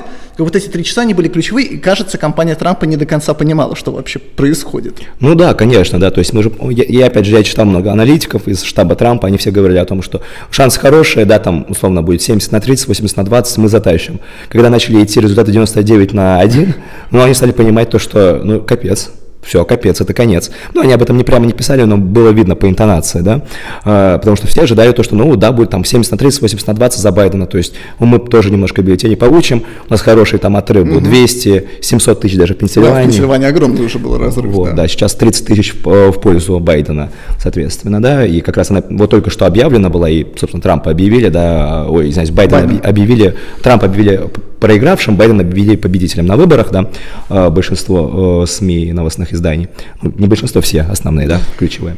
Вот, а, да, а, соответственно, ну, да, то есть, и с другой стороны, да, вот даже если бы они понимали, да, вот вопрос, а что, что, бы, что, бы, вот, что можно было бы сделать? То есть наблюдателей твоих и так не пускают. А, не знаю, ввести туда какую-то армию войска на эти участки, да, но это будет попытка, представить как попытку переворота. Конечно. Да, то есть это вот, ну, опять же... Ну, это, это просто к вопросу да. о том, что Трамп, как многие написали, да что происходит, да? да. Трамп человек, которого мы хвалим и так далее, но который пытался сыграть по этим правилам. Да. По этим правилам в 2020 году ты не можешь играть. Конечно, да. Вот и все. То есть, ну, просто люди меняют правила, вот и все, да, там, ты пытаешься играть в, шашки, с тобой играть в шахматы. Ну, тебя бьют по голове. Бьют по, да. Сразу этой шахматной доской. Бейсбольной дубинкой, да, и шахматной доской. Ну, конечно, да. Поэтому, да, ну, как э, Трамп, ну, вот как такой человек-бумер, да, а бумеры в Америке, они как раз вот самые такие, ну, те, кто верят в во все, да, вот эти институты и так далее. Вот, конечно, да, там вот эта молодая поросль аппаратчиков, которая пришла после 18 года, да, ну, они просто, ну, не стыдясь, могут спокойно вбрасывать бюллетени, потому что, ну, как бы на наш век хватит, а там что дальше будет, ну, как бы неважно абсолютно. Это так, тоже как молодые ребята итальянская ГПТ, которая формировала тоже там они Холда, они также делали вот тогда, в 20-30-х ну, годах. Да, Теперь то же самое, да. Просто был, да, какой-то период, когда пытались соблюдать приличия, да, фальсификации были просто локальные, их пытались там, ну, показывать то, что не так уж все плохо. Вот, ну, ну и тем более да. нужно понимать, да, их, их логику, да, они же борются с фашизмом, как они говорят, да, да? а если ты борешься с фашизмом, любые методы хороши, да, конечно, в конце концов, можно конечно. и бюллетени вкинуть. В чем проблема? Безусловно, да. Главное, что да, ты победил фашизм вот в лице Трампа, как они уже готовят там списки тех, кого будут переобучать лагеря, да. Ну, это не несколько недель, эта кампания, да, о том, что надо посмотреть всех людей, которые были связаны с режимом прошлым. Да. Э, и устроить им такие иллюстрации и денацификации, детрампизации, я не знаю, в общем, вот это все будет. Конечно. Ну, то есть, такой больше ада и трэша в 2021 году, чтобы, ну, максимально приблизить а, полную антагонизацию общества и какую-то новую гражданочку. Ну и при этом, конечно, э, мы понимаем, что если бы не было таких близких результатов, никто бы на это не пошел. Да. Да? Для них это стало абсолютным шоком, потому что ну и полстеры, да, в которые в какой-то момент, я думаю, они сами, конечно, охотно поверили. Да. И медиа, и интернет-ресурсы, и деньги, и все у тебя есть. У тебя вообще есть все, чтобы уничтожить человека, которого ты и так 4 года уничтожаешь, как только можешь. И при этом ты еле-еле на каких-то таких просто зубах закидываешь эти 30 тысяч бюллетеней дополнительно, да. что, чтобы пролезть. Это, конечно, просто фантастика. Да, Джорджия 7 тысяч, Пенсильвания 30, э, Висконсин 20, ну, в Мичигане там хорошо накрутили 150, да? И Аризону мы не знаем, потому что кроме Fox News, который тоже обделался. Обделался и сделал медвежью услугу, да, Трампу, сказ... Ой, да, Трампу сказав о том, что сразу же объявляем его, да, ну, все остальные, никто не объявлял его. Да, ну сейчас как бы уже все э, там э, объявили уже и без Аризоны, поэтому угу. да, и не хватает Байдену голосов с Пенсильванией, Висконсином и Мичиганом, э, и Невадой, которые тоже угу. да, объявили за, э, соответственно, Байдена. Э, ну, давай тогда пройдемся, наверное, по реакции Трампа, что он планирует делать сейчас. Э, идет в суд, да, как он говорит, да, то есть как у нас говорят, идите, идите в суд. Идите в суд. Вот он идет в суд, э, да, то есть, ну, Трампа, да, там, надежда на чудо, на его Верховный суд, и вот их трех замечательных судей, да, и, ну, может быть, потом как-то еще какая-нибудь, сейчас совсем уж маленькая надежда на коллегию выборщиков, примерно как у демократов было в 2016 году, когда письма отправляли. Но, э, да, там шанс небольшой есть, Пускай за него борются, хуже не будет в любом случае. Слушай, а, а вот да. по Верховному суду, потому что я так понимаю, то, что от штата от штата зависит, вот, например, это почтовое голосование можно завернуть, да, теоретически, если его считают отдельно, да, но в некоторых, наверное, штатах же его считают вместе с остальными, и потом как ты поймешь. Да, вот как раз Верхов, э, Верховный суд уже постановил о том, чтобы вот отделять все почтовые mm-hmm. бюллетени Пенсильвании, они уже дважды отказываются это делать. Да, а, вопрос, да, вот я, мне пока не совсем понятна механика того, как будут э, аннулировать как Трамп говорит, нелегальные бюллетени, потому что, а, ну, смотрите, вот есть первая категория, которую, очевидно, можно аннулировать со штемпелем как после 3 ноября, да, то есть это, очевидно, неправильно, их не может быть, а, но мы видим, опять же, по скандалам в некоторых штатах, то, что там вот сотрудников почтовой службы заставляют ставить штемпель 3 ноября, который приходит позже, чтобы показать, что типа все нормально. И там уже два человека в Мичигане и один в Пенсильвании готовы давать показания под присягой, и ФБР там собирает с них показания, потому что да, вот нас заставляют так делать. Замечательно. Поэтому не совсем понятно, возможно, если там видно, что два штемпеля стоят, может быть, их аннулировать. Вот, но это определенный процент. Ну, конечно, нужно браться за те, которые были э, получены потом, но там штемпель, допустим, какого-нибудь второго, третьего числа. Да, э, нужно на, находить основания для того, чтобы их аннулировать. Посмотрим. А, вот юрист MSNBC такой, немножко думер, наверное, я не знаю, сказал о том, что в Пенсильвании могут аннулировать достаточно бюллетеней по его анализу, хотя он не объяснил толком, как их выискивать, но как-то, в общем, посчитал. Угу. Ну, посмотрим, да. То есть, вообще, в общем, надо, надо понимать, это очень тяжелая история, да, на да, самом деле. Да, да, да, 100 тысяч. То есть это как бы не там, Просто суд скажет, аннулируйте и аннулируют. Да, э, Флорида 2000 год, да, сравнивать не нужно, потому что там почтовых было, ну, были, но не, не, такая, не было такого безумия, как сейчас. Ну и отрыв был совсем маленький. Маленький, да, и не смогли дожать, но сейчас, да, возможно, будет прямо много. Вот, ну, опять же, да, вот э, посмотрим, э, больше всего шансов у Трампа условно, вырвать победу в кавычках, да, где-нибудь в Джорджии, потому что отрыв там 7 тысяч. Нам, если опять же удастся в Джорджии, посмотрим на другие штаты. Если не удастся в Джорджии, то в других штатах точно не ну, удастся. В Висконсине разрыв вообще минимальный. А, да? 20, 20, 20 тысяч. 20 тысяч. Да, э, опять же, не значит то, что Трамп там обязательно победит или там не победит, да, но пускай там поборется за свои голоса, хуже не будет. Ну, конечно, тем более, да, там он же бросил клич о том, что дайте денег на судебные тяжбы, я так понимаю, там какие-то бюджеты у него прибавились для этого, поэтому, конечно, если есть деньги, почему не посудиться? Ну да, да, и там а, обычно. Э, ну, в Джорджии будет автоматический рекаунт, то есть за счет штата. Так, у нас все нормально, кстати говоря, с этим, да. А, то есть, а, а где не автоматически, там просто за счет компании проводится, да. Вот, но обычно рекаунт, он мало сбрасывает голосов, потому что там обычно просто, ну, сверяют, как бы есть такие бюллетени и сверяют их причисленно. А ну вот... да, конечно, то есть там это о сотнях мы говорим, не говорим о тысячах. Да, да, да, да. А для Трампа главное, конечно, аннулировать эти самые нелегальные бюллетени. Ну, посмотрим, как это будет продолжаться и что Трамп будет делать. Он там собрал эту команду, как он называет, All-Star звездную команду, там э, генпрокурор Арканзаса, Техаса, Флориды, прокурор Юты, по-моему, mm-hmm. то есть там прям все консервативные штаты, вот это вот револт красный, да, идет, просто ну, собирают. Э, конечно, у меня много вопросов, если честно, а, даже красным штатам, потому что да. мы понимаем в той же, например, как ты правильно говоришь, Джорджи, да, да. губернатор и обе палаты, да за республиканцев. Мы понимаем, что на Атланту не распространяется. Но да. при этом, как люди голосуют, это все-таки вправе и губернатора, и палат, палат да, представителей. Да. Мы понимаем, что какой трэш надвигался, и они тоже ничего не сделали. Ну, не только Джорджия, да, все остальные республиканские да. штаты, огромное количество штатов, да, под них контролем, но можно было провести какую-то общую реформу, да, там, бюллетеня, в конце концов, чтобы не было вот такого трэша. Можно было, да, но этого не сделали, да, большая ключевая роковая ошибка. Да, можно, можно было 16 по 18 год, да, когда был и Сенат, и Палата представителей протолкнуть какую-то единую, хотя бы чтобы ID можно было показать. Вы представляете, да, ты приходишь на выборы, и у тебя не просят никакой ID. ID, да, идентификации твоей личности, чтобы понимать, что, ну, как бы я голосую тоже 21 век. Да, нет, я с тобой абсолютно согласен. Просто, ну, никто не думал, конечно, что будет такое безумие возможно с почтовым голосованием. Даже в прошлом году, да, мы не думали. Это вот спасибо ковиду.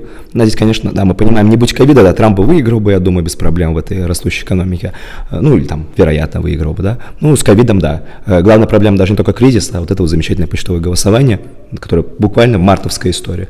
Да, республиканцы, которые долго муторно в судах боролись, да, им нужно было как-то решительнее с этим делать. Они этого не сделали, роковая ошибка. Нужно проводить работу над ошибками максимально жесткую после этих выборов, я думаю. Для Трампа, даже для республиканцев в Конгрессе, которые там празднуют победу, об этом поговорим, да, mm-hmm. и об их результатах, нужно, конечно, жестко, вот как в 2012 году было у Ромни, точно так же сейчас, да, э, вот постмортем, да, это называется для компании, да, понять, как, где были проблемы, понять, как избавиться от почтового голосования в максимальном количестве штатов, понять, как не допустить этого снова, и уже начать избирательные законы. Да, это нужно делать, э, это нужно делать сейчас, после новой сессии Конгресса и так далее. И по штатам, по каждому штату. Конечно. То есть понятно, что демократы начнут кричать о том, что это там, попытка э, ага. запретить людям голосовать да, и так да, далее, да. но это полный бред, конечно, как бы ничего вам не, не стоит там получить ID, прийти проголосовать, в общем, это совершенно нормальная история. Да, нас смотрит уже 515 человек, круто, мы пробили порог. Ура, спасибо. А, ставьте лайки нам. Да, подписывайтесь на канал. канал да. А, Давай, наверное, тогда немножко про Bell, да, про то, в общем, про Трампа мы еще отдельно поговорим, про республиканскую партию, но и социологи у нас проиграли, да, и никто, конечно, не мог предположить, что в Сенате не, э, республиканцы ну, выступят так хорошо, да, но и совсем в Палате представителей вообще отличные результаты. Да, поэтому Кевин Маккарти, лидер э, республиканцев, он начал праздновать победу в ночь выборов, там, и до сих пор празднует, потому что у него как раз все хорошо, да. Э, я чаще всего вижу цифру 208, Э, э, мест, которые республиканцы получат в Нижней Палате, хотя некоторые... Было меньше 200. А было 197. Да, ну, не считая тех, кто там еще в отставку ушел, да, там. После последних выборов было 200, да, то есть прирастает примерно 8 местами плюс-минус. А, некоторые там особо оптимистичные говорят даже про 210, ну, посмотрим, там еще долго считать Большинство будут. 217. Да, 217. А, демократы сохраняют, конечно, свое большинство, но у них полная а, истерика, то, что они так много мест потеряли, а, потому что у них что была очень высокая планка ожиданий, получить прямо там мест, мест 20 еще, сохранять самое большое э, большинство со времен Обамы, многие не получилось. И это как раз, как раз одна из проблем вот этого голосования. Что мы помним замечательные выборы восьмого года, на которых Обама выиграл триумфально. А, демократы получили 8 мест в Сенате и супербольшинство, 20 мест в Нижней Палате. Да. Сейчас Байден выигрывает триумфально, демократы остальные... Ну, не триумфально. Ну, условно, много получают ну, голосов, ну, да, да, там, да. на 4 миллиона больше, чем да, Трамп. Да, да. А остальные демократы остаются у разбитого корыта. Да, то есть, опять же, мы пока еще не знаем точного расклада сил по Сенату, сейчас тоже обсудим. Угу. В Нижней Палате теряют, да, там 7, 8, может быть, 10 мест. А, Кевин Маккарти уже готовится к тому, чтобы идти на спикера и на большинство в 2022 году. Вот. Ну, а в Сенате там расклад интересный. Ну и очень любопытно, конечно, вчера было посмотреть на вот этот фон кол, угу. о котором журналисты американские э, публиковали информацию. То есть да. звонила Нэнси Пелоси, которая является главой Палаты представителей, да, с демократами, теми и кто потерял места, и те, кто сохранил. И то есть, в общем, ну, надо понимать, да, что с одной стороны кажется, что ну, демократы в конце концов взяли Белый дом, да, уничтожили фашизм, там, красное знамя над Рейхстагом и так далее но через буквально там две минуты разговора, да, начинается полное, полное восстание, полное безумие, потому что, понятно, левая фракция обвиняет в том, что мы места потеряли вот эти самые умеренные, да, которые там purple, розовый, да, который, в общем, ну, мы понимаем, это борьба между республиканцами и демократами, да, всегда да. очень тесная. Они говорят о том, что если бы не ваши крики о том, что давайте уберем финансирование полиции, давайте уберем границы, давайте там еще какие-то безумные прогрессивные идеи, да, мы бы сохранили места, может быть, и умножили, да, но благодаря вот этому безумию летнему, как бы, это ваша ошибка. Левые кричат о том, что, слушайте, ну, мы, в конце концов, с вами были в одной коалиции, да, да в отличие от 2016 года, мы не пытались ничего саботировать, и вот так вот вы нам платите. То есть, конечно, даже вот у, у победителей, ну, формально победителей, да, в общем, не все хорошо. Ну, да, конечно, да, то есть это, потому что была очень высокая планка ожиданий, которую не превысили ребята, вот, и ну, мы понимаем то, что просто у рисовальщика в бюллетене, видимо, либо времени не было, либо даже особого желания. Да, он забыл вот просто первую графу, оп, подпись, все, оп, подпись и все, да, хотя я уже видел такую конспирологическую теорию о том, что это был такой подарок республиканцам, чтобы они особо не возмущались. Ну и все-таки надо отдать должное, что не все да. республиканцы голосуют за Трампа, да, то есть такое, такое вот э, некое различие за того, кого ты там голосуешь за своего локального там депутата, да, и за президента все-таки тоже остается, там имеет место быть, хотя это, конечно, совсем небольшой процент, в отличие от там 70-х, 60-х, когда это была довольно популярная история. Да, а, соответственно, в Сенате какой расклад, да, у нас. А пока что там объявлено 48 на 48, а если еще пока кого-то нового не объявили. А, ну, я думаю, что у республиканцев по факту 49, с учетом Аляски, где они там 65 на 30. По-моему, даже 50 у них. Уже 50? По-моему, 50. Видимо, если Аляску объявили, да, Да, уже? там осталось только вот два места в Джорджии. А, а, то есть Тилиса тоже объявили, да, да. уже? А, отлично, значит, да. 50 мест, да, Тилис вы, вытащил, э, хорошо, да, вот тоже все показывали то, что он проиграет, но там скандал последний угу. этот секстинг, да. Не да даже 50, в общем, это уже хорошо. То да. есть понятно, что как бы, теоретически у Камалы Харрис будет возможность разбивать это Сена, да, но это очень небольшое, да, и как да. бы ну, я сомневаюсь, что они в Джорджии проиграют. Ну, я думаю, что Пердью, наверное, вытащит точно, потому что оно так там почти 50 был, просто там чуть-чуть не дожали. А нужно понимать то, что в Джорджии там все выборы проходят по системе джунглей, это Jungle Primary. То есть, э, если в, обычных штатах э, у тебя сначала праймери спортивные, а потом два сильных кандидата выступают на основных выборах, еще то третьи, да, кандидаты, то при системе джунглей у тебя праймерис у всех партий проходит одновременно в один день. То есть у тебя все кандидаты от республиканцев, все от демократов и все третьи кандидаты в один день выборов в одном бюллетене бюллетене, поэтому там крайне редко, когда кто-то получает 50%. Э, а если и выбирает двух кандидатов, и они идут на ранов, то есть на второй тур. Второй тур. А, соответственно, оба республиканца, и Пердью, и Келли Лефлер не смогли набрать. Э, Лефлер вообще выступил второй, ну там сильно разделились голоса. Вот, и они идут на второй тур, который будет где-то там в середине декабря, примерно через месяц. А, я думаю, что Пердю, наверное, изберется. Это досрочные выборы, там уже рисовать будет сложнее. Но мы посмотрим. Ну и внимание будет, конечно, колоссальное на Джорджию. Да. Нужно, там просто какие-то фантастические бюджеты будут спущены, потому что да. понятно, что и для демократов, и для республиканцев контроль Сената. Да. И, в общем, там просто десант безумный. Я думаю, Трамп, даже несмотря на свой, возможно, проигрыш, еще не раз посетит штат. В общем, да, максимальная мобилизация, и мы также понимаем то, что, ну там, условно, Пердю, наверное, неплохие шансы на победу. Вот про Лефлер, Лефлер я немножко сомневаюсь, потому что, ну да, во-первых, она молодая, еще не выигрывала ни одних выборов, ее назначили, да, на это mm-hmm. вакантное место. Тем более, в феврале был скандал, когда она продавала свои акции, да. то есть на пике рынка после закрытых слушаний по ковиду, то есть это, конечно, серьезный скандал, может, может не вытянуть. Поэтому я думаю, что будет, может быть, 51 на 49, но посмотрим. Но главное, что да, удержали Сенат республиканцы и идут с надеждой на то, чтобы получить много мест на следующих выборах. Вот, если, конечно, такая почтовая система не, не сохранится, потому что тут как бы можно рисовать что угодно вообще демократам.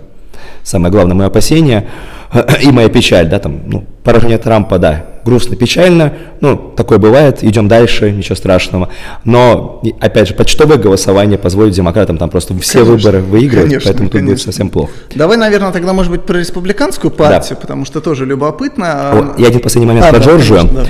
а, наша любимая Стейси Абрамс отличилась, да, главный человек, который собирал все эти бюллетени и регистрировал новых избирателей. Вроде бы там ее штаб зарегистрировал миллион новых избирателей в Джорджии. Это замечательно Стейси Абрамс, которая... Выиграла губернатор, но да, не выиграла. Но не выиграла в 2017 году, и теперь так мстит, что там рисует бюллетени. В общем, такая вот мелкая месть местного демократа-аппаратчика Трампу и прочим республиканцам. Атланта. Атланта, Атланта, замечательный город. Да, про республиканцев хочется поговорить, потому что ну, по ощущениям, да, показалось, что спустя там 24-48 часов некоторые пытаются отползти от Трампа, да, даже не показалось, мне кажется, это было довольно официально, да. там, видно эта история, да, то есть понятно, что республиканцы очень хотят вернуться к статусу кво, тому, что у них вот было до прихода Трампа, что вот у них был там жизнь как сахар, можно было сидеть в оппозиции, говорить о том, что вот демократы плохие, там получать какие-то деньги лоббистские, да. говорить о том, что вот мы теперь снова фискальный консерватизм, давайте там легализуем мигранты, в общем, ну вот это все довольно дурацкую историю, которую вот они толкали, например, после поражения Ромни, да, что вот мы теперь там новая партия, в общем, ну, грустная, грустная история. И вот выступает Трамп Джуниор, говорит о том, что, ребята, а где вы вообще все? Почему да. я не слышу ни одного там республиканца, который да. там хочет в 2024 году баллотироваться? Качестве республиканца. И там через 20 минут просто весь, все республиканские, ну понятно, люди, люди которые претендуют да. на 24 год, да, в качестве республиканских кандидатов, сразу выступили. Это была, конечно, безумно смешная да, история. Да, да, да. Ну, конечно, да, потому что очевидно, что, ну, республиканцы, да, то есть не будет никакого ну, я думаю, что, ну, там, условно, трампизм будет доминировать, наверное, внутри республиканской ну, партии. Богу. Плюс-минус, да. А, я сомневаюсь, что попытки какие-то вернуться к каким-то другим идеологиям сработают, потому что они там сейчас совсем импотентные. Ну, что там, кого там э, снова возвращать? Ну, конечно, ну, всякие Линдси Грэм и Марко Руби, да, да, это настолько отжившие персонажи, да, что, в общем, просто... Ну, то есть они останутся, просто они будут говорить, что мы будем бороться, там, как Трамп, там, за Америку. Ну, общем, ну пока все. их не ткнешь палкой. Я думаю, да. что если не ткнешь палкой, они, вот тот же Линдси Грэм будет точно такой же абсолютно кастрат персонаж. Да, а, соответственно, ну вот мы понимаем, да, что сейчас Э, ну, опять же, там судебные баталии, коллегия выборщиков, до 14 декабря это все протянется, там Трамп, наверное, ни, никогда не признает своего поражения. Тоже нужный момент понимать, да, то есть э, там э, какие-то есть опасения у либеральной публики, что сейчас Трамп закроется в Белом доме, как Лукашенко с этим автоматом. Не, будет вылезать, да, с э, Иванкой в, с бронежилете. Ну, нужно понимать, что, конечно, да, там Трамп никогда не признает легитимность этих выборов, э, ну, как бы, все, Верховный суд признает э, их Э, победу Байдена, он все как бы уйдет с поста 20, 20 декабря. Он там, ну, не придет на инаугурацию Байдена наверняка, да, то есть такие э, символические жесты будут. Символические жесты, которые почему-то кто-то в Вашингтоне еще отдает долг, хотя всем да. давно уже по барабану. Абсолютно, да. Да, ну, как бы, ну вот, да, то есть Трамп просто, ну, не признает лично для себя. Как Никсон лично для себя не признал. Выборы 60 -го года просто не стал с ней судиться с Кеннеди. Тут как бы то же самое, просто Байден, да, будет идти до конца, бороться, судиться, чтобы аннулировать как можно больше голосов и делегитимизировать Байдена. Что у Трампа впереди? Ну, у Трампа впереди Трамп ТВ, наверное. То есть, все-таки ты думаешь, да, мы увидим что-то? Настоящий соперник Fox News, да, потому что да. вот им проговорил я немножко про республиканцев из истеблишмента, да, которые всегда рады бы скинуть Трампа, им 4 да. года их там, ну, унижали, да, вот они сейчас пытаются отплатить Трампу той же монеты, но и при этом, конечно, Руперт Мердок, человек, который владеет там Нью-Йорк Пост, Fox News и, ну, вообще медиамагнат, да, он, конечно, тоже понимает, что Трамп проиграл, значит, в общем, можно потихонечку да. отходить от него. И вот, как, например, Аризону объявили, тоже была очень некрасивая история. Да. И Трамп, конечно, 4 года не забывал Fox News, и я думаю, что в этом плане действительно может не забыть. Да, ну, как бы у него, по-моему, баталии с Fox News уже полтора года идут, да, но сейчас, конечно, да, совсем обострились. И тот же Fox News там до сих пор... Э- прогнозирует то, что демократы увеличат свое большинство в Нижней Палате на 5 мест, ну, то есть, как бы такие вещи абсолютно, которые уже очевидно неправильные. Там, с Аризоной там, наверное, может быть, Байден-то вытянет в итоге, потому что там... Ну, ну а... так рано никто не объявляет, так когда да, разница 15 конечно. тысяч голосов, это да. полный бред. Да, то есть там у, у Трампа все-таки сократился этот шаг, на который он двигается для получения. Mm-hmm. Там нужно, по-моему, типа 59, а у него там сейчас 53-56. То есть, наверное, небольшим-большим отрывом Байден победит, если не будет много аннулировать бюллетеней. Вот, но да, да, да, конечно, да, Fox News обделались. Ну, это хорошо для других э, правых каналов, вроде там One American Network или для будущего Trump TV. То есть ты думаешь, все-таки он действительно запустит, да, что-то такое? Ну, конечно, он не уйдет из публичной политики, да, мы понимаем с тобой, э, с его гигантской аудиторией в соцсетях, там, окей, там, Твиттер если заблокируют, но там Facebook останется, YouTube останется, да, то есть выходы будут, там, Парлер останется, ну, маленький, ну, все, все равно, там, миллион, по-моему, у него подписчиков, да, но все равно как бы нормально.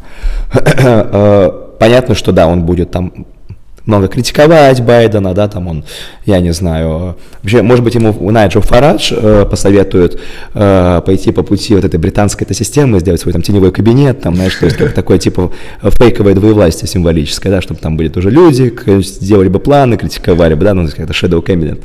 Вот. Ну и, конечно, пытаться да, таким быть, быть э, дилмейкером, э, зачинателем мод внутри республиканцев с ориентиром на 22-24 год. То есть 24 как бы мы не списываем нашего Дональда Ивановича. Ну, и, честно говоря, я, я сомневаюсь. Я тоже сомневаюсь. 78 лет. Да, как бы. Вот. Э, я, я думаю, что, конечно, он будет зачинательным мод в плане того, чтобы выбрать кандидата. Может быть, там, Трампа старшего, ой, младшего отправить. Ну, будет забавно, знаешь, если в итоге праймерис республиканцев 24 года будет между антитрампом, человеком, который проводит Трампа, и Трампом. Это было бы хорошая комбинация. Это был, это был бы, да, полный трэш. Вот, да, но нужно, да, понимать то, что, опять же, как я сказал, там судебные баталии будут идти, там, э, да, там инаугурация, все это понятно, такой небольшой кризисный период, но, да, вот примерно сейчас стартует, во-первых, э, гонка на митермах и президентская гонка 24. Да, в общем, э, как бы электоральный цикл Америки, он никогда не кончается, да, действительно, через два года уже выборы в Сенат и Конгресс, и меньше, чем через четыре года выборы в президенты США, поэтому, то есть, все первые шаги уже всех там республиканцев, тех же самых мы увидим. Плюс, конечно, нужно понимать, что Байден – это кандидат одного срока, то есть да. Хоть ты его там 4 года на, укол, на уколах держи, как бы, ну, невозможно его протянуть дальше, да, а это означает, конечно, и праймерис э, со стороны демократов, да, то есть левые сейчас очевидно задвинуты, и потому что э, демократы получили плохой результат да, в Сенате и Конгрессе. Ну и, в общем, как бы левых, как всегда, кинули да, в, в тот момент, когда они уже больше не нужны, это довольно естественная история. Да? Но понятно, что левые там, за эти четыре года еще больше, наверное, все-таки радикализируются. радикализируются, да, наверное, привлекут еще больше молодежь и так далее, и попытаются да, там, как уже в Портленде выходит, да, вот эта антифа, там, нам, нам не нужен Байден, нам нужно свержение американской империи фашизма. Ну, тебе же Аказио Кортес сегодня в Твиттере, да, написал да. о том, что всех помним, всех, всех, все записаны. Конечно, да. Мы, э, мы понимаем то, что на Байдена будет сильное давление слева, вот, но в ситуации разделенного Конгресса, вероятно, разделенного Конгресса, возможно, разделенного Конгресса, да, не так много вещей они смогут провести, да, там будет, понятно, проблемы с судами, которые Байден вряд ли сможет много судей назначить, через республиканский Конгресс провести, э, какие-то масштабные реформы, которые они планировали, наверное, тоже не смогут осуществиться, вот, но будет вот управлять страной, как Обама, второй срок, э, росчерком пера. Да, ну вообще на самом деле довольно грустная история, потому что за два года вообще в Соединенных Штатах будет такая вот заморозка. Ничего не будет сделано. Ну, то есть, конечно, понятно, там Байден с каким-нибудь там Митчем МакКоннеллом найдет в плане финансовых каких-то немножко... Э, ну, там, ну, там, и, деньги выдадут да, людям, да, вот это такие вещи. Такое, но в целом ничего реального не произойдет. В плане э, внутриполитическом. Да. Внешнеполитическом мы, наверное, подальше поговорим, какие-то истории будут. Да, да, да, конечно, да. То есть там опять же, внутриполитическое, да, там э, какие-то вещи росчерком пера он будет делать, там кого-нибудь из мигрантов будет легализовывать, мы понимаем, там э, триумфально остановит строительство стены Трампа на каком-нибудь там 450 километре, или сколько там он успеет Трамп до 20, до 20 января, да, построить. Вот, но да, масштабных вещей, реформ, которые хотели демократы, там, packing, Green New Deal, госмедицину, этого не будет. Этого не будет. А, с этим левые пойдут на мидтермы 22 года. Ну, мы посмотрим, как у них там это получится. Но главное, чтобы было полевее. Тогда, тогда я уверен, что все у них получится. Ну, вообще, да, Джо Байден напоминает Линдона Джонсона, и то Линдон Джонсон в 64 году, да, заходил на фоне Кеннеди на наследство, да. да, и довольно триумфально победил. А потом, в общем, понятно, война во Вьетнаме, все остальное обвалило рейтинг, да, и в 68 году Линдон Джонсон даже не выдвигался. Да. да, ну вот то же самое примерно там, мы не знаем, что будет с рейтингом Байдена, да, но тоже в следующем электоральном цикле мы не увидим его в бюллетене. Камалу да. увидим, наверное. Да, да, да. Так нам там сразу пишут в комментариях, типа, что вы так зря э, рано хороните Трампа. Ну, опять же, мы с оговоркой, да, мы говорим, что вероятная победа Байдена, которая уже там очи- вероятно, очевидно, вероятно, там, есть, может быть, небольшой шанс, что там как-нибудь Трамп вытянет, там, может быть, 5%, я не знаю. Друзья, на, ну, на всякий случай. Ну, давайте, да. Глубинное государство говорить, уже все разыграло. О чем вы говорите? Говорите, да, верно, что там 95% у Байдена, да, там, то есть, там, Трамп как-нибудь, может быть, что-нибудь сделает, но это как бы вот такая, знаете, отчаянная надежда, как была у демократов в 2016 году. Конечно. Пересчеты, вверх, Верховный суд, я не знаю, там... Э, э, Ночью с 3 на 4 вы, надо было делать, сейчас уже, сейчас, да. сейчас уже, в общем, особо ничего не поделаешь. Вот. Поэтому, да, мы будем рады, если нам придется там, через пять недель взять слова назад, сказать, что это все было неправда, но давайте, let's be real, да, окей. Okay. Конечно, конечно, вот. да. А, по внешней политике пройдемся. Угу. А что, что ты ждешь в отношении России и россиян от нас спросили прокомментировать слова Дерипаски в своем телеграм-канале. Ты видел, нет? А что там Си будет? Да, да что на Си не, не надо было там наезжать. Да. да. Роковая ошибка. Ну, слушай, ну, опять же, вот, вот э, секретарь, да, госсекретарь, да, это будет, очевидно, тоже человек не радикальный, да, сейчас говорят Крис Кунс, человек, который занимает да. а, то, тоже сенатское место, где занимал Байден, в общем, это вечная, вечная, да, вечная история. Ну, в общем, такой вот довольно тоже ни о чем центризм. Ну, о том, что за все хорошее против всего плохого. Да, может быть, может быть Макфола, но это было бы, конечно, не, не очень нехорошо, да. Вот, но проблема в том, что, да, наверное, вот в отношении России вот эти старая гвардия недоносков в лице там этого Майка Макфола, там Роудса и так ну, далее. вот Карпентнер, да, человек, который да. каждый год пишет какую-то просто фантастическую чушь, да, про Россию, которая абсолютно неправда, да, кто-то ее там ретвитит.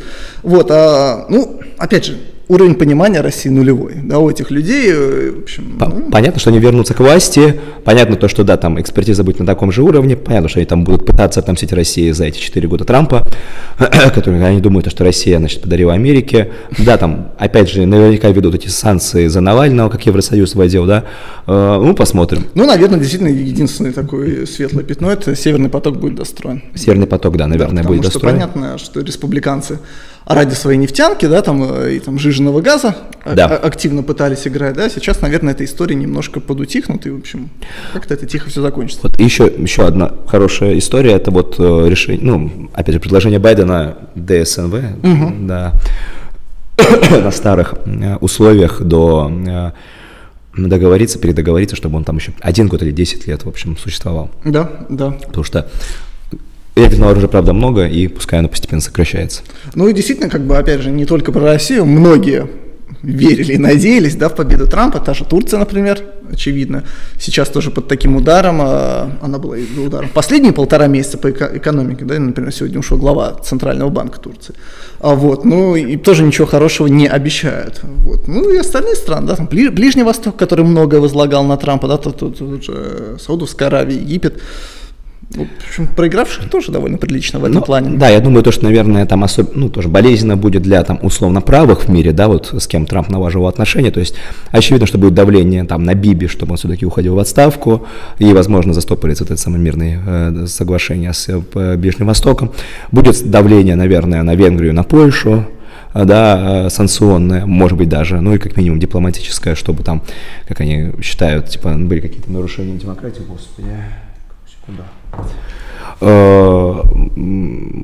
возможно, будет какое-то давление на Жейра Больсонару да, в ну, Китае. Смешная история была с Болсонару как раз, что победил, победил Байден, и он отправил сразу же своего там, министра экологии, который, в общем, довольно не верил да, в, да. в изменение климата, сразу же в отставку и взял человека с какими-то там, я так понимаю, экологическими историями за да. спиной. Как бы сразу хеджирует риски. Да, то есть сразу, сразу понимает, куда, куда ветер дует. Ветер дует, да. Ну, опять же, как бы до января, до того, как начнут назначать людей, да, там на пост министра обороны, на госсекретаря, в общем, рано об этом говорить. Да. Э, Трамп, кстати говоря, отправил, да, уже в отставку Эспера, министра обороны.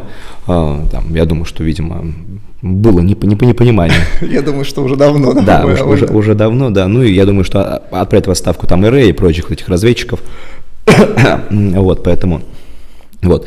Посмотрим, конечно, будет интересно, как пройдет транзитный период, потому что очевидно, что там Трамп не будет как-то облегчать задачу для Байдена. Закроется в комнате. Да, обязательно. Ну, просто как бы там, условно говоря, ну, оставив для них много работы невыполненной. Ну, слушай, мне вещи. кажется, сейчас, конечно, самое время публиковать вообще всю, все классификации, да, да вот эти все правда. документы, которые обещали, обещали, обещали да. рассекретить, просто там да про 15 год, про 16 год, там, про... Обаму, про все. Про все, просто публикуя о всем, потому что, ну, понятно, что сжигать как преступление не стоит, да, ну, хотя бы, чтобы общественность увидела, какой весь трэш происходил. Да, про НЛО, там, про э, э, все остальное. Конечно, конечно, да. да, самое время. Что у нас с тобой еще ага. осталось? Так, про Конгресс сказали. Давай, может быть, поговорим про социологические да, истории. Мы немножко говорили да. на стриме про что нас удивило понятно, хиспаники, понятно, что действительно сдвиг, понятно, что чернокожие чуть-чуть лучше, чем, наверное, было, да, там, по-моему, 10% в итоге взял Трамп, это лучший результат с 2004 года, хиспаников там вообще за 30%. Э, э, единственное, наверное, грустная история, это, конечно, провал с белыми, да, то есть он все-таки, это, правда, да. это все-таки он случился, и я, э, то есть мы не говорили о предвыборной кампании, в чем были ошибки, да, но мне кажется, очевидная вот ошиб, уже сейчас ошибка предвыборного штаба, это то, что мало внимания все-таки уделялось именно белым на Среднем Западе, да, тот же Висконсин, тот же Мичиган, то есть тот же Пенсильвания, были бы либо такие классификации, если бы там белых было там на 50, на 60, на 70 тысяч больше, это другой вопрос, мы уже никогда этого не узнаем, но, как бы, мне кажется, не хватило особенно в тот момент стимулс, да, вот этот э, угу. дополнительные деньги, да, которые так и не договорились, а я говорил, что, в общем, довольно важная история, дайте угу. людям деньги вот прямо перед выборами и скажите, что это моя победа, как бы Трамп и сказал, да, люди бы там да. из какого-нибудь Висконсина, где они там, понятно, не самые богатые, сказали бы, отлично, отлично, отлично, отлично. Вот. Ну и второе, конечно, наверное, в предвыборной кампании Трампа чуть не хватило вот, э, протекционизма, да, вот mm. этого своего торгового популизма, который был в 2016 году именно в тех регионах. Ну, mm. Ну, посмотрим, да. Ну, то есть, возможно, это что так, так оно и есть. Э, я думаю, что да, конечно, с белыми у республиканцев, да, вот эта проблема, белым средним классом в первую очередь. Она была в 2018 году. Ну, даже и, который не средний класс, да, их, их ну, просто не привили к бюллетеням, ну, да? Да, да, да, там, там по-моему, разница все-таки не минус 5, как вот среди всего белого, угу. там, наверное, минус 1 или минус 2. Ну да, там небольшой процентик тоже имеется среди белого рабочего класса. Вот, хотя, да, конечно, Трамп может гордиться тем, что там он получил гораздо больше голосов, чем было в 2016 году в любом случае, да, конечно. и больше, чем Обама в 2008 году тоже, да, на самом деле, там, уже на полмиллиона. То есть, э, ну, в общем, понятно, что, что это... почти везде он ну, получил гораздо больше, да, чем было на этих угу. выборах. Ну и коалиция республиканская действительно серьезная история, потому да. что как только ты отрываешь тех же там синих воротничков по всяким культурным историям, ну, по, по social issues, да, они не возвращаются уже обратно демократам, да, вот те же, например, латиносы, мужчины, например, да, которые да. меньше 50. Я сомневаюсь, что в следующих выборах они там поголовно пойдут голосовать за, прости господи, Камалу Харрис или кто там будет от, от э, демократов, да, в общем, да. прибавляют в этом плане, потому что многие кричали о том, что вот база скукоживается, где там ваша коалиция предвыборная, ну вот она, да, действительно она существует и работает. Да, коалиция, правда, есть, э, там, мы опять же говорили про эти округа на юге Америки, где там внезапно Трамп побеждает. В Техасе, да, ты видел вообще да. просто вот эти стрелки, которые показаны, да, что там Остин, Даллас, понятно, республиканцы приседают, но при этом вот этот юг, который граничит с Мексикой, да, да. Ну, вообще фантастические результаты у Трампа. Да, да, да, да. Не, ну, а, да, мы посмотрим, конечно. Ну, то есть очевидно, что э, наверное, эффект тоже Трампа сыграл, который, может быть, там лично, да, более популярен, да, может быть, там они потом не будут так активно голосовать угу. за других республиканцев.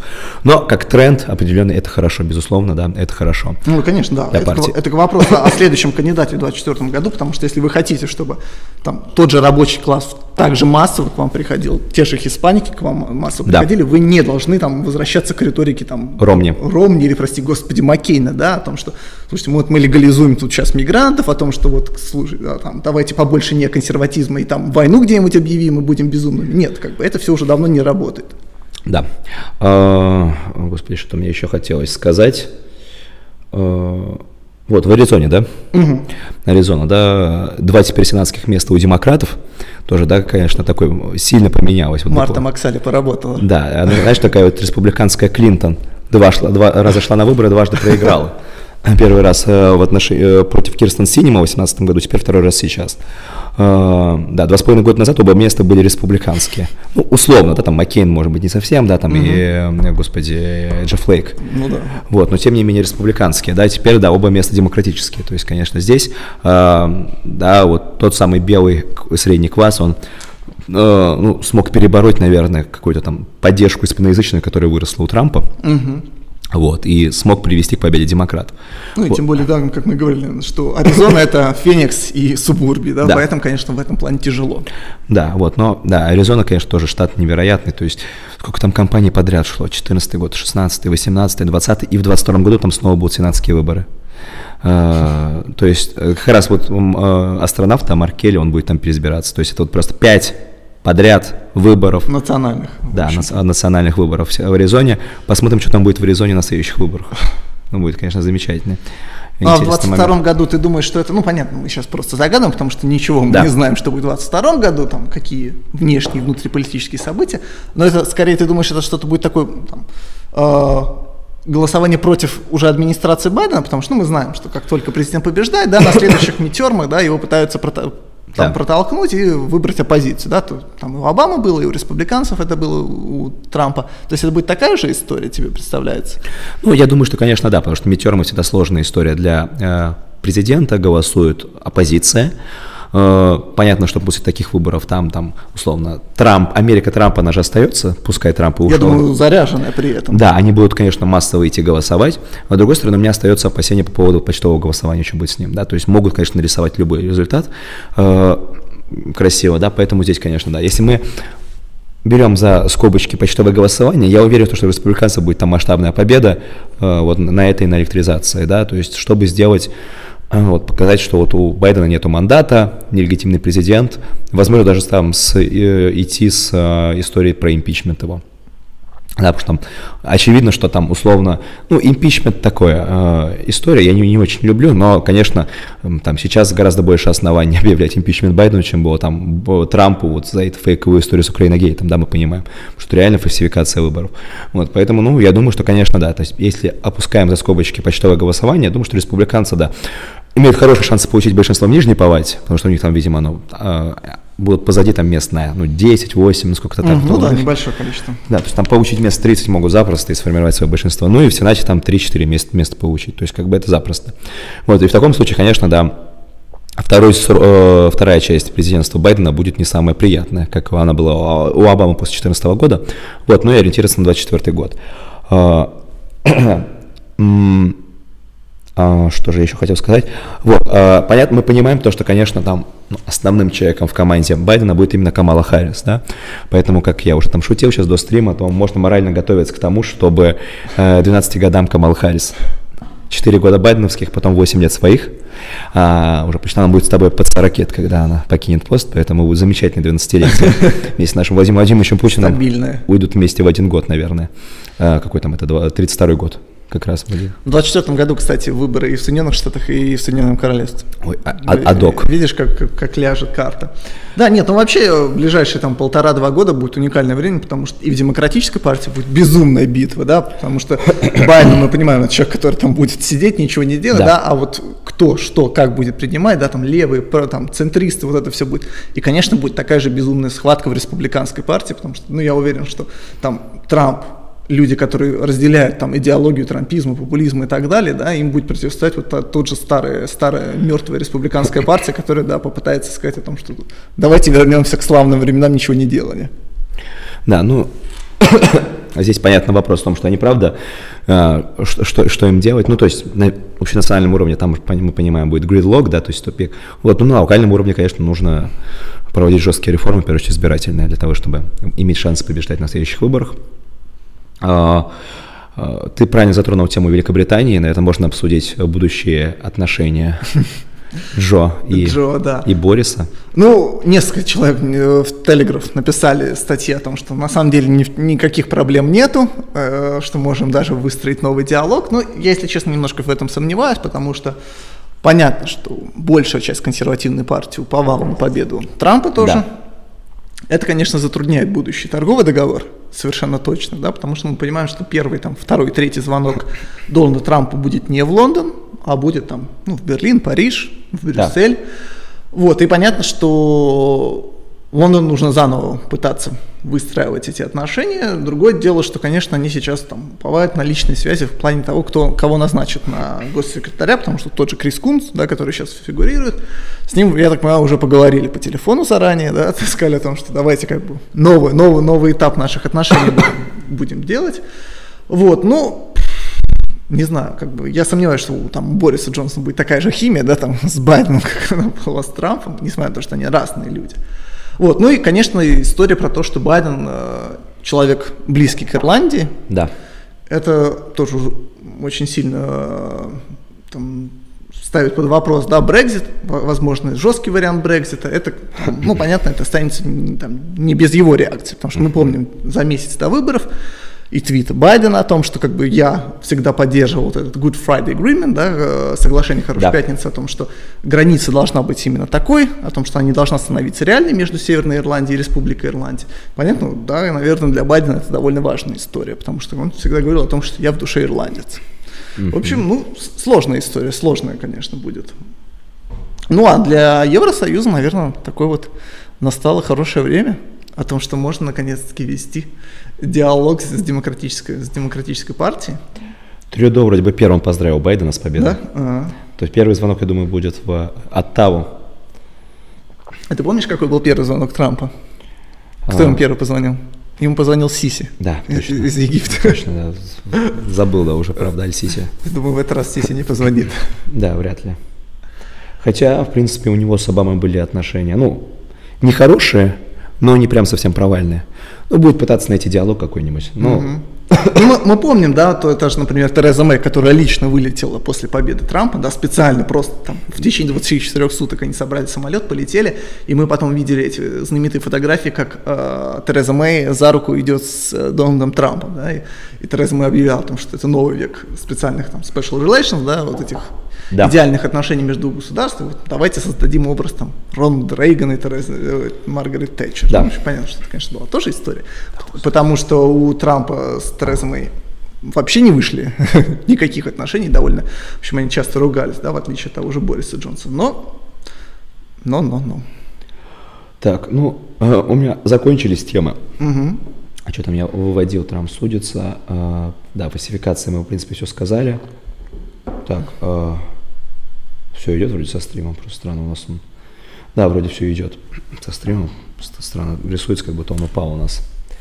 А, пугай. Да, а, да, мы уже час разговариваем. Давай вопросы тогда, наверное. Да, очень, очень много вопросов. Очень я, много я вопросов. Буду прям выборочно что-то брать. Хорошо.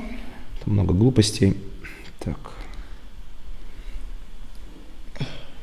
Да, Джо Байден, а, нет, это Трамп на... Э, Что там? Трамп на... Э, играет в гольф, когда это пришла новость. Ага.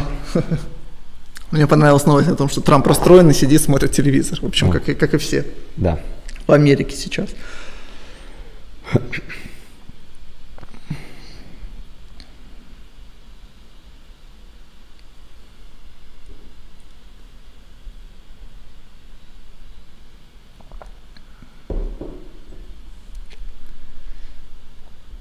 Ну как там? Так, ща.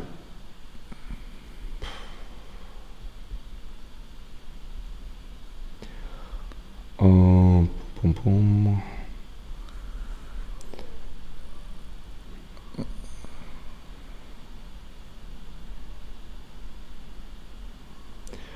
Так, э, спрашивают, почему наши все либералы так и отстаивают. О, то, что... кстати, хорошая тема. Давай да. действительно поговорим. Мы про это ни, ничто не проговаривали. Ну, фантастическая реакция, да? То есть, да. Ну, ну, понятно, что люди там, топили за Байдена активно, да, в этом, ну, наверное, в общем, каждое право человека ну, с почтовым голосованием, да, люди, людям не нравится интернет-голосование, да, которое сейчас у нас там принимается. У нас не нравится людям, когда там приходят какие-то э, строем колонны голосовать, и это все тоже кажется абсолютно безумным, да, но людям, людям устраивает почтовое голосование, когда ты не можешь понять, что за человек отправил это, этот избирательный бюллетень, нет никакого ID и так далее. То есть, ну, люди, в общем, специально легализуют такие же методы у нас в России. Хотим мы этого? Мне кажется, нет, да. И, в общем, ну, надо понимать, что эти люди, ну, там, сволочи самые натуральные. Ну, они мудаки, но мы понимаем то, что наша, извиняюсь, либерота вот это, да, они же ну, не первый раз мудаки, да, они же все там поддерживали, прости господи, были доверенными лицами, ну, многие, э, Николаевич Ельцина, который, опять же, я э, Конечно. в 96 году, да, когда были жуткие фальсификации, с которыми он победил, да, вот, и ни у кого у них тогда морального не возникало э, диссонанса с тем, да, что... до сих пор у многих не возникает, да, да они считают, там, что через, нормально может быть, 15 лет некоторые начали осторожно говорить, ну, наверное, все-таки Зюганов победил, наверное, да, надо было ему давать. После того, как уже Путин пришел к власти, стало понятно, что да, Конечно, система слушай, уже ну, не так. Люди, люди нормально воспринимают, что парламент расстреляли и танков, да. да, люди нормально воспринимают, что Зюганова мочили все каналы, вот ваши обласканный НТВ, который был абсолютно говно каналом, да, который просто крутил, да. крутил откровенную пропаганду проплаченную, да, ну, как бы они считают это нормальным, это они считают, что какой-то был